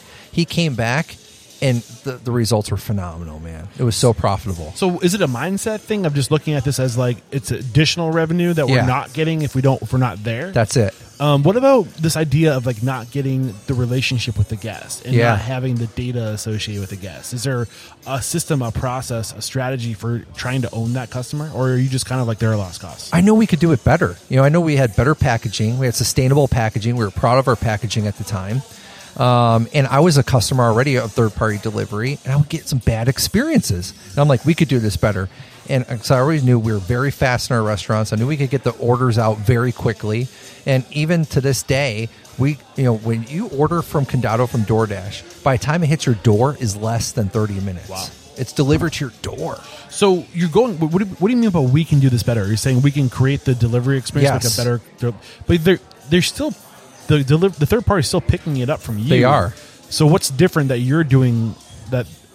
So you're just are you adding more value? Are you getting more if you order We're directly? quicker. Just- So so our our our you know. You know, this is another conversation, but uh, or topic, but I guess we could talk about. It. You know, Bring we it. treat our Uber and our DoorDash and our Grubhub delivery people like they're our own employees. Okay. You know, if we don't want them to wait around because they know time is money. The Yeah. more orders that they have, the more money that they make. Absolutely. So there's actually a YouTube video about it in Pittsburgh about a guy, a, a DoorDash driver. I forget his name, but he he educates other DoorDash drivers on how to make the most money. And he's like, you got to go to busy restaurants. You got to go to reliable restaurants who are going to have your orders on time. They're going to be accurate and they're organized. So I just walk in. I say, here's an order for Smith. I get to grab the bag. I'm hitting the door in less than ten seconds Yeah. and that's what we do. That's what we pride ourselves on. So, you know, again, we monitor that on a weekly basis. How long does it take for the average order to hit your doorstep? And if it's over, if it's over thirty five minutes, it's a nine one one to us. You know, like why is that? It's got to be something that we're doing at the restaurants, not the driver, because we have a ton of orders that go out through third party delivery. So. On average, it's about 23 minutes uh, for you to get your get your get your order to your doorstep. I feel like I'm still feeling like a disconnect though, um, because you said that when I asked about how do you go about like, you know, trying to migrate these people from third party to, Yeah. to your own ordering platform, you say we do it better.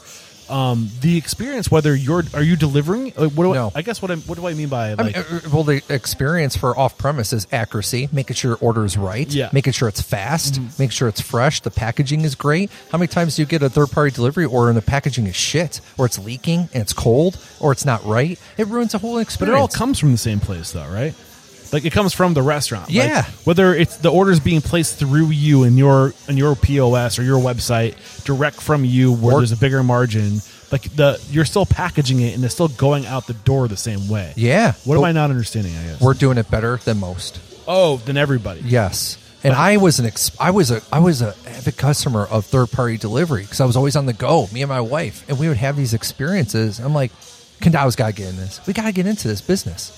But do you make an effort to try to get uh, people off of third party, or do you just we do, we do, we do. But we know it's you know again those who want to go and deliver to their house, they're going to order it regardless if you're on that platform or not. So you might as well be on that platform. And if you are, you better be doing it great because there's a lot of people that just do it in a mediocre way, right? Or they do it with a lot of inaccuracy. So we take it very serious. It's a big part of our business yeah, now. The packaging. So, what? Give me an example of the things you do for the packaging to, to elevate that experience. Yeah, so we make sure you know it's not cheap. It's sustainable. You know, sustainable packaging is not cheap. You know, How did you learn about sustainability? Well, I think just, you know, one, it's important to us about the environment, and then also listening to our guests, our customers. There was a time where we had most of our, our, our to go was plastic, and we would actually hear about that from our guests. And we're like, you know what? They're right. They're right. Yeah. Let's change it. It's more expensive, but you know what? It's the right thing to do. It's more expensive than, and also if you're doing the right thing, I think you should shamelessly pay that forward to the consumer. Yes. Maybe I'm sorry. I hear you. But like, they want sustainable packaging. Okay, Right, right. absolutely. Yeah, yeah. you got it. Yeah. you know, like, and that's I think that's what the consumer need. That's our job is to educate the consumer on what their role is in all this. Yep. You know, like you want these changes to happen. It's got to come from somewhere. Yeah, I mean, You it know? goes even to our straws. You know, our straws are made of agave plants now. You know, that's been that way for the last five years. But you know, ninety-five percent of our packaging is is is paper. So, so you you move from um, plastic and like other stuff to sustainable packaging. What else were you doing, like as far as packaging goes? making sure it's good quality, making sure it's holding the temperature of our bowls and of our of our queso uh, right. Right, it's not cheap. So that that's you know, and also you, you could label it, you can name it, you could put your name on it Yeah. too, right? Um, and also we want to make sure that it was a part, an extension of our brand, right? So like our catering, you know, I know the video probably can't see it, but like our catering box above the bar, it's very colorful, it's very bold, it's very bright, it's very in your face. That's a lot like our artwork in our restaurants. The catering box. Oh, to Yeah, the under, yeah. under the TV. No, no, above, above the bar. See those the bar. boxes Oh, as they yeah, come yeah, together. yeah, yeah. Okay, I'm crave, gonna- crave together. Don't let me leave here without getting some um, some B roll of that. Yes, Please, I love that. Yeah, Um, so, in terms of like the the sustainability, I mean, I feel like that's a huge project to tackle. it is. So, did you do it on your own? Well, no. Well, as of recently, we just partnered with Green Spaces. Okay. so they've been helping us out. They're actually I secretly already knew that. Okay. I interviewed Adriel Lubarsky. oh I think yeah, you're nice. Yeah, The You know- Lubarsky. Sorry, Adriel, if you're listening yeah. to this. And, and they're currently still evaluating our company right now as where we could do better at. Okay, what are they telling you? Um, and they're digging deep. They're digging deep, like into our HVAC units, Oh, yeah. our electric, our, our electric, our plumbing, our water. How much water? B Corp? What's that? Are you trying to become a B Corp? No, no, no, not at all. We're just trying to do our part. Yeah, yeah.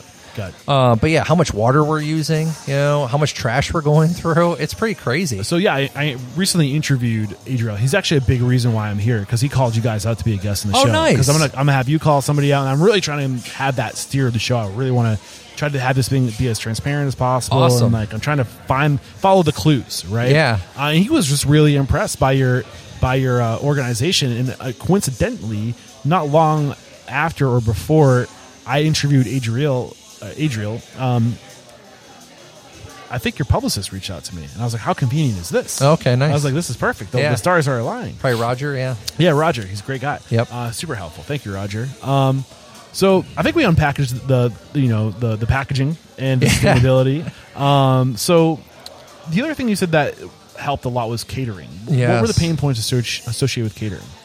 Finding the right person. I must have interviewed about 80 people until I found the right person. What is And the right person? Someone with energy.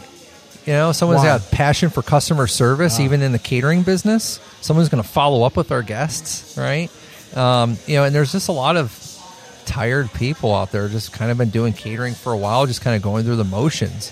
So And why it- do you need the energy?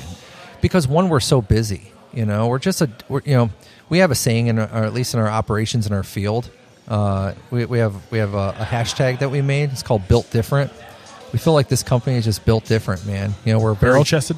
Yeah. back to that, yeah. But no, we, you know, we're just go, go, go. You know, we're very fast. You know, and and you know, a lot of you know, seventy percent of our promotions are actually internal.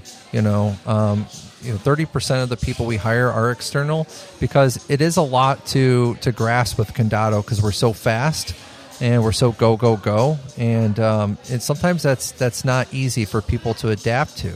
So even in the catering, we weren't doing any catering. I knew it'd be a heavy lift. I needed someone with a lot of passion and someone who has lots of, lots of energy and who had a passion for customer service. If they're going to be create brand awareness outside our four walls, they had to be a good representation of us. They had to have really good energy. And they had to care, care People about get people. it. I think you That's need to be it. really creative to, for, to be a caterer. You got to find opportunity where no one else is looking. Like where, like where are the people? Where are the people? Where, How Yeah. can we get the food to the people? And just go find opportunities to get food to people. And Yep. Is it just like you know this idea of like if you say you, you can't do it, then you're right. Like you need that person that has like it's like I can figure out wherever the people are and get the food to them. Yep. Right. Uh, I'm going through my notes here. Um, you said the commissary was another big challenge. That was huge, man. So what did you learn? Like, what advice do you have for the commissaries? I just don't know any other way you would do it now. And that's how much we believe in it. Um, at first, we had we had three stores, and Joe really believed in it. And I was like, again, it's a big investment. I would rather put this investment into another location, another store. And he was so adamant and maniacal about just keeping things consistent and food safety. Right. Once you start to expand and you start to go in other cities and states, it's a gamble of who's handling your food. You know, are they going to handle it just as um, careful as you are and as safe as you are? So he was like, "I we need a commissary already," and I was like, "Man, all right." So we end up going. Uh, we we have taken a, a huge nine thousand square foot restaurant space in downtown Columbus, Ohio, and turning it into just a big warehouse of a, a commissary. And we would, you know, at the time, I don't know how much money it was, but you know, we invested in very um, affordable equipment, but to make things in big batches and fresh, and we would seal it all up, and then we would ship it out the very next day. And we would do all of our own deliveries. So not only are we in the restaurant business, now we're in the logistics business. Yeah. We accidentally got into that. And that grew all the way up to where we're at today, a huge commissary. We're at a 30,000 square foot commissary today and six trucks. And, Wow. and, and yeah, uh, almost a dozen drivers. And Yeah. so, yeah. Yeah, I'm curious in terms of growth and picking where to open your next locations. Do you think Pittsburgh was a good first choice for a second location? It was great, man. Yeah, why is that? It was third, third third, location. third location. You know, it was still three hours away, so we could still get there in a day, right? Yeah. Easily, right? Um, and it was good to test out the mark our, our concept in another city in another state. See that legs. in a different yes in a different demographic you know the people in pittsburgh are brutally honest you, eh, from our Those guests Steeler fans, man. Yeah. Let you have it. from our guests to even our employees you know when we do our employee surveys uh, and, on an annual basis they are they they do not hold back which i love i love it you know because we know where we stand there but um the city of pittsburgh really embraced our concept and we had a great great people to open up that store too within the organization um and yeah, I mean, today we have six stores there, and uh, it, it's it's probably our best region in our entire concept. What has your strategy for growth been since that point? So today we're in nine states. Um, and I will tell you, we probably made, I don't want to say a mistake because it wasn't necessarily a mistake, but we've grown outside of the Midwest a lot faster than what we probably should have. And, but what I mean is, you know, we went to South Carolina, North Carolina, Alabama, and St. Louis all in one year. Okay. And that's, that's, that's heavy. You know, it's, Yeah. it's a little bit too What much What happens when you do that? you kind of stretch everyone thin, you mm-hmm. know, and and like I said, seventy percent of our promotions are internal, so we stretch our development of our people thin. You know, it's a revolving door now in some of our locations where like. Hey, can you be a GM of St. Louis? Can you be a GM of Alabama? Can you be a G- GM of South Carolina? Oh, wait, can you be a GM now of Alabama? Can you go to St. Louis? Because, you know, whatever, things happen. People realize they can't move or So whatnot. You, open the store without the the people that can move forward into those locations. or you think they're ready yeah, yeah. and they're not. There's a know? fine balance, and that's funny because I'm I'm always saying people and cash flow determine growth. So Yeah. in my mind, when I say people determine growth, it's when you have as many units as you have, and you're bursting at the seams, and there's like you have behind every position you have one person that you have on deck to move into that position, and then a third person behind them, right? And now you're thinking to yourself, if I don't start moving people, they're going to start finding that opportunity somewhere else. So you open the other locations strictly to create the opportunity for the next wave, and then that's how you know. But sometimes, if you're trying to grow aggressively, and especially in a, a competitive market like tacos, Yeah. I see the I see the the the, the, the I guess the temptation to to push the envelope. Yeah. What's going through your mind? You know, people are so important, and I think that's one thing that we've always knew we've done a really good job of is taking care of our people. But it's also now, like I said, and that's why it's happened over the last three years, is focusing on not just what they can do for the company, but what can a company do for them? Hmm. How can we help you get to your what your goals, both personal and professional? If you're a, just a regular assistant manager, you want to be a GM, you want to be a GM in two, three years, we can get you there easily. Easily. With how much experience that we throw at our managers, we can easily get you there in two years if you really want to dedicate yourself to it. Yeah. And then it's also about what what do you want to achieve personally? You know, I even my own team has pushed me in so so many different ways on achieving goals. So I think, you know, when you talk about culture and making sure opportunity is available for people, it's also about what the company is doing. How are we helping them become a better person? You know, and that definitely helps with all the growth. If we were just about, you know, hey, here's an opportunity to be a general manager in Alabama. Here's the keys. Go at it. You know, yeah, it might work, but is it really going to? Is it, not for long. You can't Yeah. do that. You know, for every location, people really have to believe in the company. They have to believe in the growth. You know, and, and also we want to share the love. You know, like I'll, I'll tell you, you know, is it realistic in in the very very near future? No, but we would love to take this company public one day. You know, that's something we talk about on a, on a regular basis as a long term goal. You know, a lot of our employees would love to work for a company on the ground level that's about to go public. Yeah. that'd be great. That's life changing And that, opportunity. that also provides you leverage to offer some types of, of additional incentive to your team at giving them stock. You know, that's exactly it. Yep. That, That's exactly And it. I used to be against a lot of this stuff. The more I learned, the more I realized there is a balance. I think what happened, one of the reasons why I got so against it, is because I think that for a long time we just got so focused on the bottom line. And Yes. It's all about profit, profit, profit at the expense of people. But now, after that bottom fell out, I think that there's a the pendulum's starting to swing, and there's Yeah. like, wait a second, like that was too much, Yep. and uh, we can't do it without the people. So how do we find the sweet spot? Yes. And I think that sweet spot is, is trying to find this balance of not just maximizing profit for your investors or your stakeholders, um, but how do we maximize ev- everybody's life that our business touches? And how does the, the stakeholder start seeing this as something that aligns with their values and something they want to be a part of for their own, like not just profit, but like I feel good because I'm supporting this business. Yes. You know, really aligning, not just taking money from anywhere, but like who wants to invest in what we're trying to do. I actually hope this is everyone's last job in the restaurant industry or restaurant industry was with us. They retire with us. You know, that's that's what we say all the time. That's our goal. You know, and, and, and if it's not, I hope you look back and you're like, damn, I got so much out of Condado. Right. Well, look who you have at your your you know as your CEO and president right now, and what you did with Morton's. Mm-hmm. Yeah. You know, like if that's not a testament to this industry being a vehicle for growth, Right. What is? Yeah. You know, um, we're gonna take one more quick break to thank our sponsors. I want to get into what your people systems look like because I know in terms of like process and operations that according to Chris, that's like kind of where. Like that's kind of your lane. Correct me if I'm wrong. Is that Mm-hmm. Yes. right? Yeah. All right. We'll be right back. Okay. This episode made possible by owner.com. Owner.com is the quickest and easiest way for your customers to order directly from you without the expensive 30% commission fees. Ugh. With owner.com, you'll save thousands every month when customers order through your website and branded app instead of third party delivery apps. And reward your customers with a built in loyalty program that turns them into regulars who order again and again. Owner.com also helps you rank higher on Google with world class search engine optimization built specifically for restaurants with an AI powered website.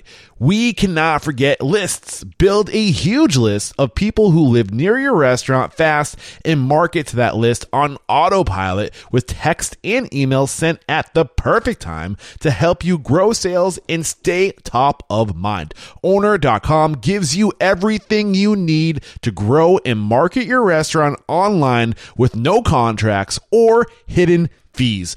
Visit owner.com slash unstoppable right now to book your free demo and see why thousands of restaurant owners trust owner.com to power their restaurants online.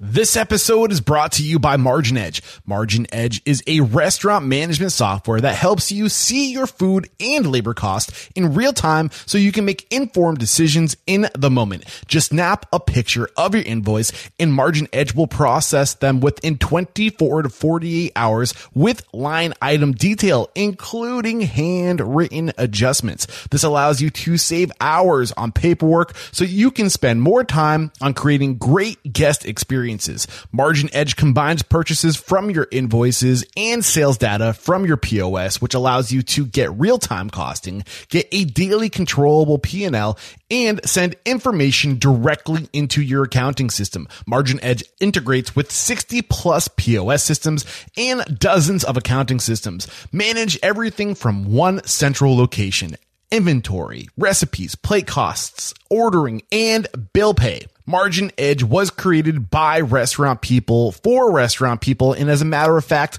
Margin Edge founders continue to operate restaurants to this day. Head to marginedge.com slash unstoppable to sign up for a free demo today. That's marginedge.com slash unstoppable.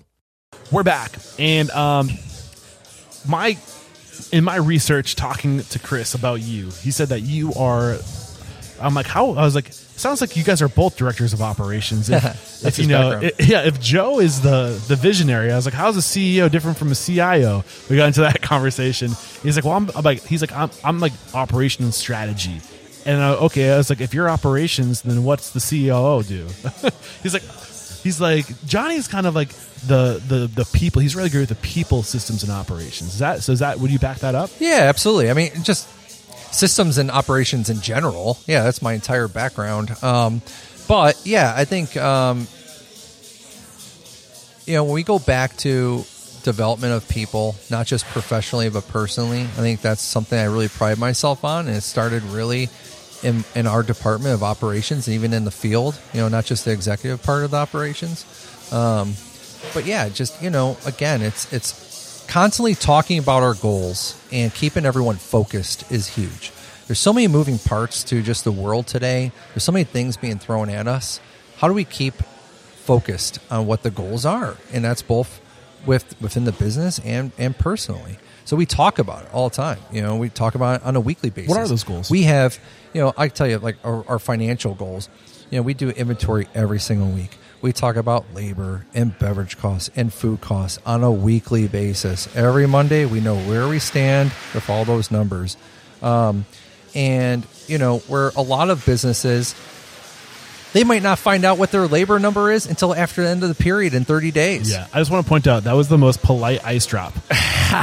she is being mindful because ice drop is my like it's like my worst enemy. Yeah. in the podcast, like that Right. was she was very considerate. I just want to point that out. Like, you guys probably didn't even hear that. Yeah. sorry for interrupting. No. I, just, I thought it was great. Well, So back to this idea of like creating opportunity or like focusing on what the goals are, Yeah. communicating the goals, uh, doing the inventory, uh, doing the labor, in and like KPIs basically. KPIs. Yeah. And then and then it's also uh, uh, you know doing those are your basic KPIs. Every restaurant should be doing that on a weekly basis.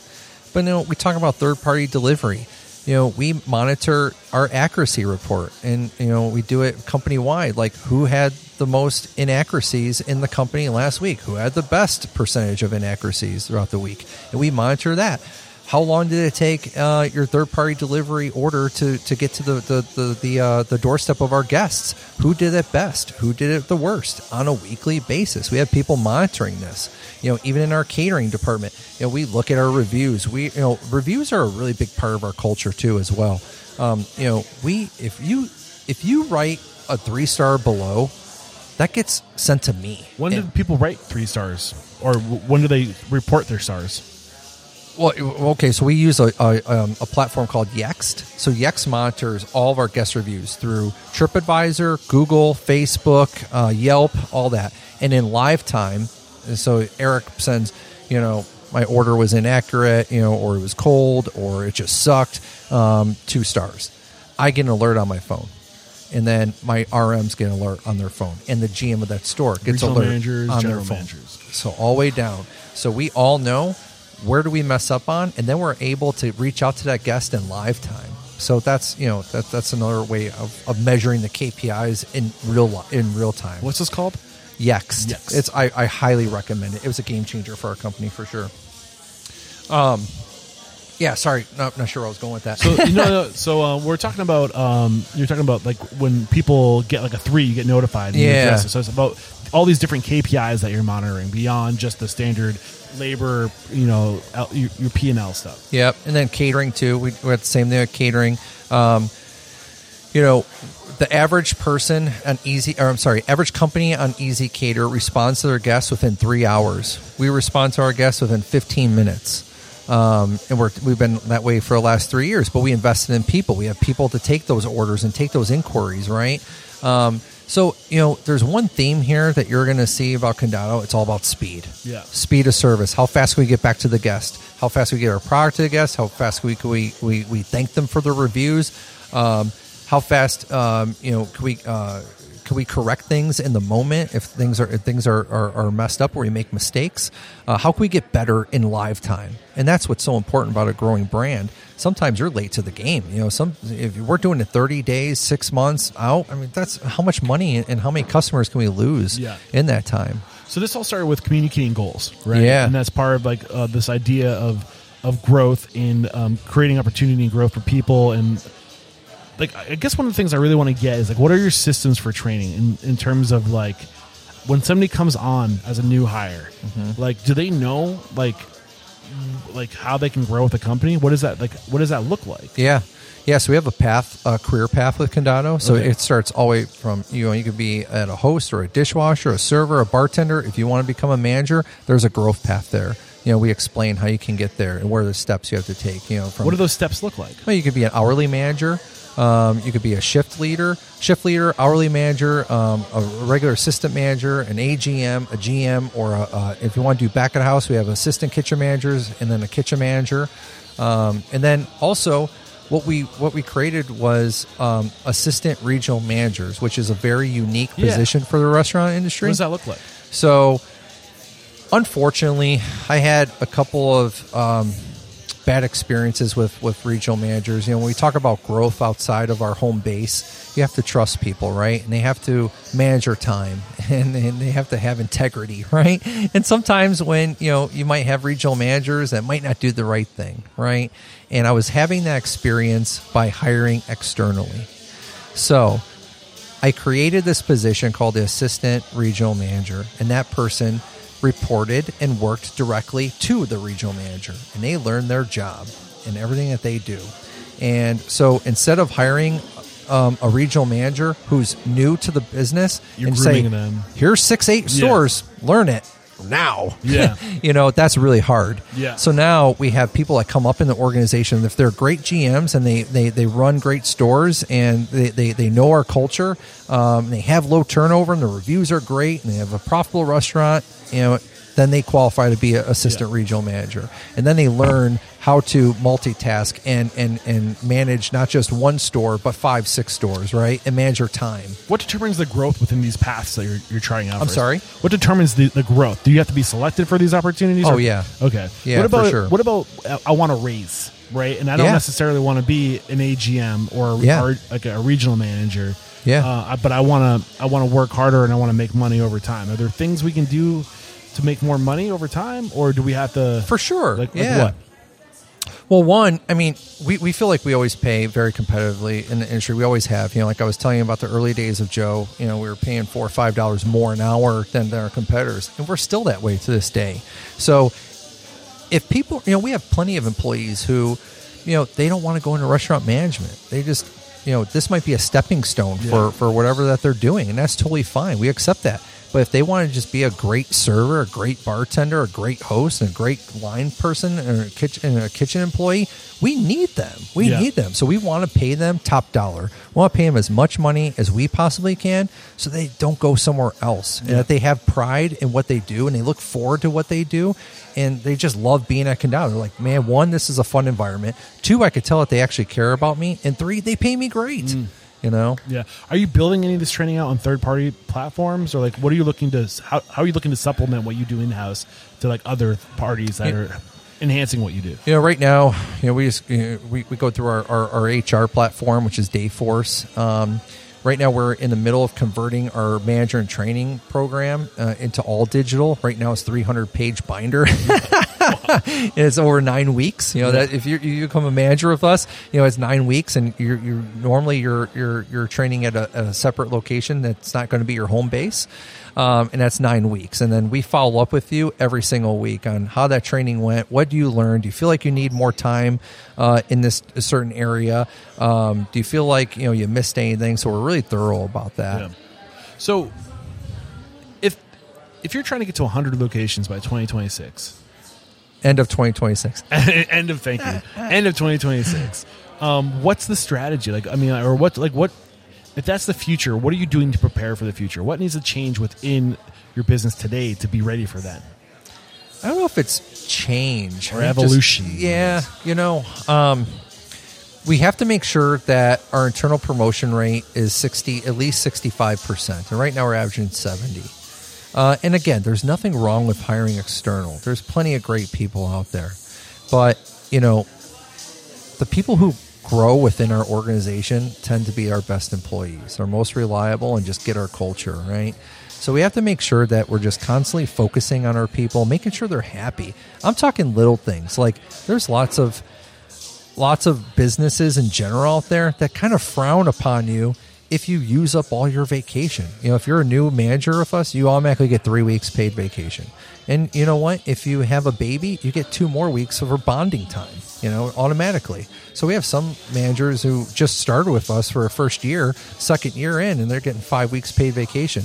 But it's like little things like, hey, Eric, you know, you you only took one week of your vacation and you still have two more on the books and it's month seven.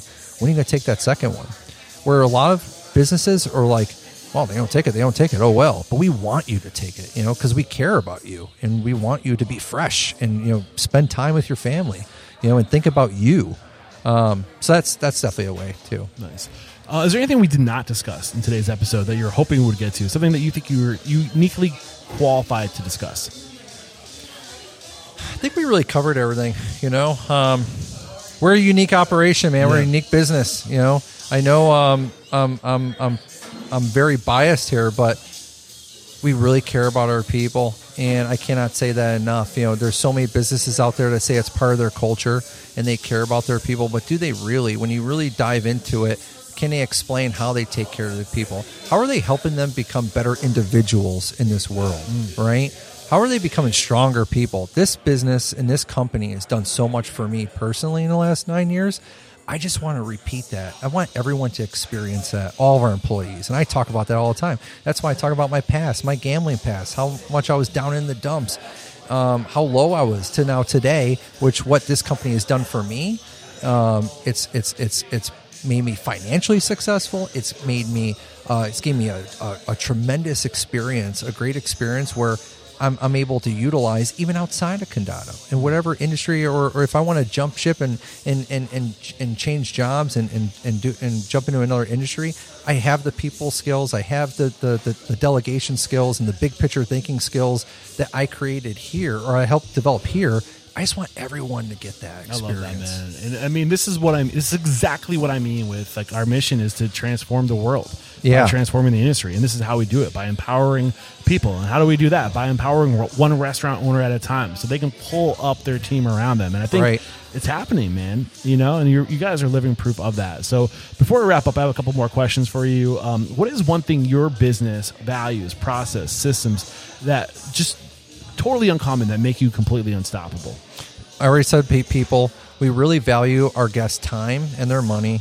You know, we can't give their time back. If we waste your time somehow, that makes us feel awful.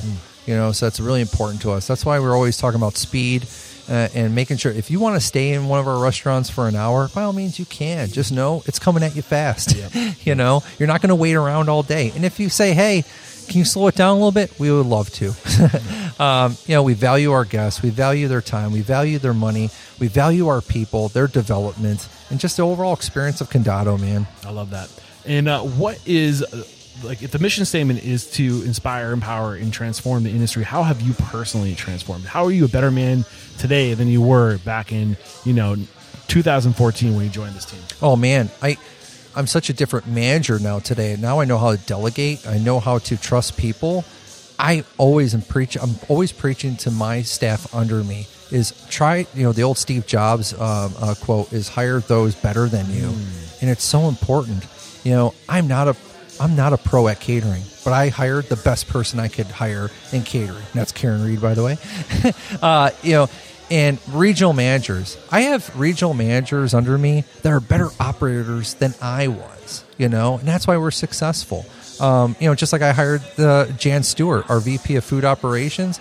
I knew he knew more about the kitchen than I do Yeah. and about cooking than I do. Yeah. So hire him. Yeah. And Joe Kahn, he hired a better operator. Yeah, early out of the Early, gates. Like right? talk about egoless. You know what I mean? So so important. So that and then seeking to understand is huge. You know, understanding why people are making the moves and the and the decisions that they're making, and just asking the question, why did you make that? Are Why- you a, are you a fan of Seven Habits of Highly Effective People? Yes, I read it. Yes, One of those habits, man. Yeah. First, seek to understand, then seek to be understood, and it's huge. You're absolutely right. Yeah. Uh, and I, and I'm, I've loved this question or this this conversation. One more question before we have you call somebody out. If you got the news, you'd be leaving this world tomorrow. All the memories of you, your work, and your restaurants would be lost with your departure, with the ex- the exception of three pieces of wisdom that you could leave behind for the good of humanity and your legacy. What would those three pieces of wisdom be? You're going to leave three pieces of wisdom behind. Oh my god, that's a tough one. Embrace the suck One. for one. You got to embrace the suck. Um, two more. What pieces of wisdom would I would say? Seek to understand for sure, Yep. um, and understand the why behind why people um, make the decisions and where they're coming from, and ask questions. Embrace the suck. Seek to understand.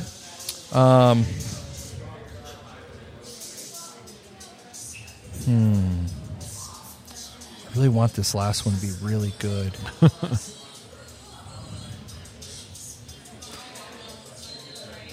it also goes with um, embrace the suck, but try to be uncommon amongst uncommon.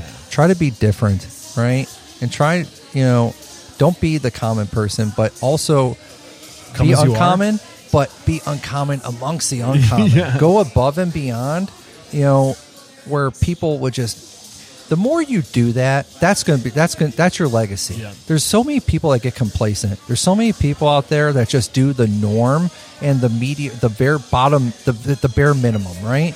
But if you're uncommon amongst uncommon, one, you're doing you're going above and beyond the average person, and then you're going above and beyond beyond the average per, the person who does more than that, right? And that's your legacy, right? That's how you're going to stand out, and that's how people are going to be like, man, that Johnny guy or that Eric guy.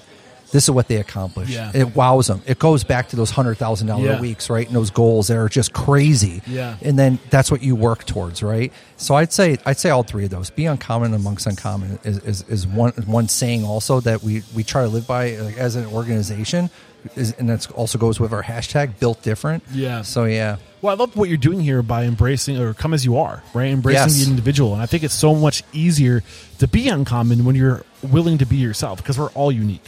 You know, we're all special in, in some way, you know. But by giving people that that freedom to explore who they are and be who they are, I think you expedite that process of letting people become uncommon. Well, you said it earlier. You know, you you you you attend restaurants or you visit restaurants where you know you like the people, right? Yeah. And you don't want robots. No, No. one wants robots. You don't want someone to come to your table and just go through a script. You know, we want someone to say, "Hey, how's that fucking taco?" You know, if you could say get by with the f bomb, right? Yeah. You know, that, that's I, what I Joe squeeze in said. a few here and there. Yeah, I yeah, yeah. so you know, we want personality, and it Yeah. also goes with what you're wearing. Yeah. You know, if you look around, you know, we don't have uniforms. Mm-hmm. You know, we want people to be who they are, as long as they're clean, as long as they're not offending anybody. They can wear whatever the fuck they want, man.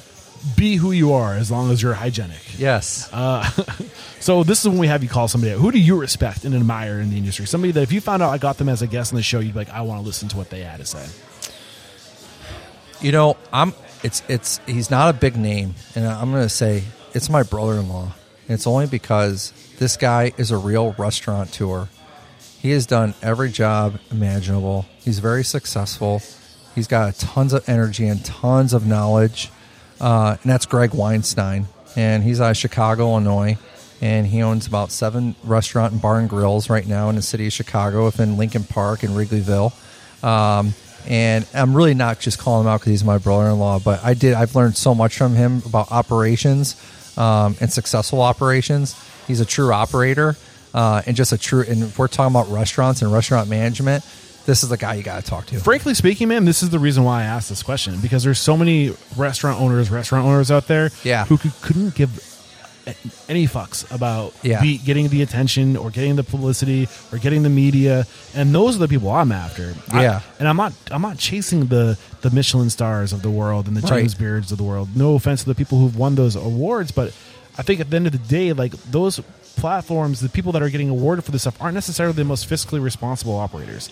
They're they're glitz and they're glam, and at the end of the day, like you need to take care of your people and be fiscally responsible and Yeah. run a business and Right.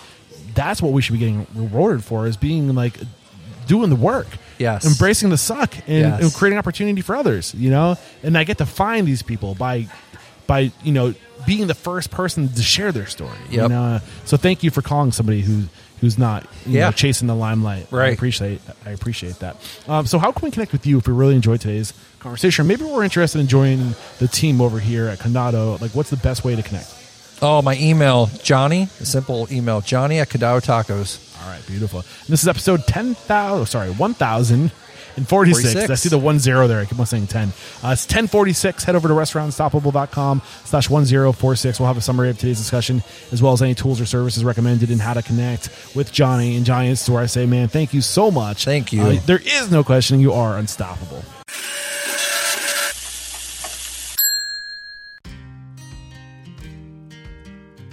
There's another episode wrapped up here at Restaurant Unstoppable. Special thanks to our guest today, Johnny Zela.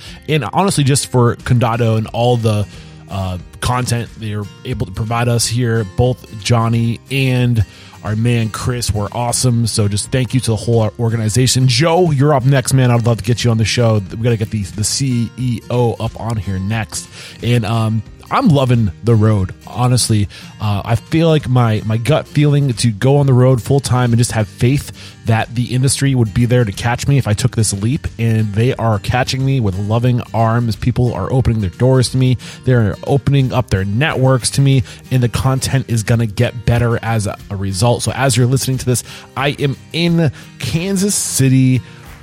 Missouri? Yeah, I'm on the Missouri side, and um, I'm headed to Minneapolis, Minnesota and uh, we have a couple interviews lined up up there. And then i'm making my way back to new hampshire along uh, basically the lakes through ohio and new york and pennsylvania.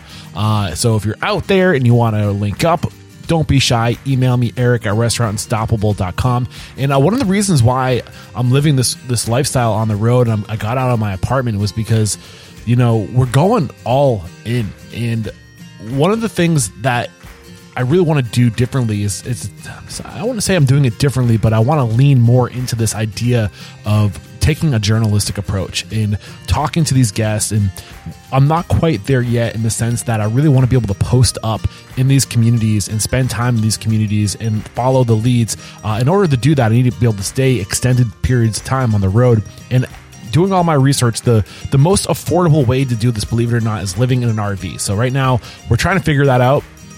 I'm willing to go the uh, private investor route if you're out here and you're about this mission to inspire, empower, and transform the industry. Don't be shy. Reach out to me. I'd love to find a way to make you some money. Uh, again, Eric at restaurantunstoppable.com. And if you want to support this mission, we have some really amazing things happening over at restaurantunstoppable.com and the network. We're relaunching both those platforms. We're going to have three separate tiers. We're going to have a content library at the first tier so you can be much more intentional with your listening. Uh, we're still working out the prices on these tiers. We're going to have a community based tier where it's kind of what Restaurant Unstoppable Network is today. And then we're going to have a coaching tier where if Eric Cacciatore is going from one to five restaurants in five years or less. How is he doing it, and who are the people he's going to? So it's like group coaching with my network of mentors and me personally, kind of like a mastermind, like a master mastermind. So lots of cool things happening. Uh, reach out to me, Eric at restaurantunstoppable.com if you're interested in any of those tiers. We'll add you to a list so you can stay uh, you know up to date with where we're at with all that those happenings. And I just want to say thank you to the people uh, who are making this possible. Thank you to Jared Parisi for your copyright and editing, and honestly, so much more. This dude's a powerhouse. Uh, he's the most reliable guy I know, seriously, and he's just crushing it behind the scenes. And also, thank you to Callan Viola for taking charge, tackling this project with us, and just being an amazing leader out of the gates. And we have some um, really interesting things we're working on for you guys. All right, that's it for today. Until next time, peace out.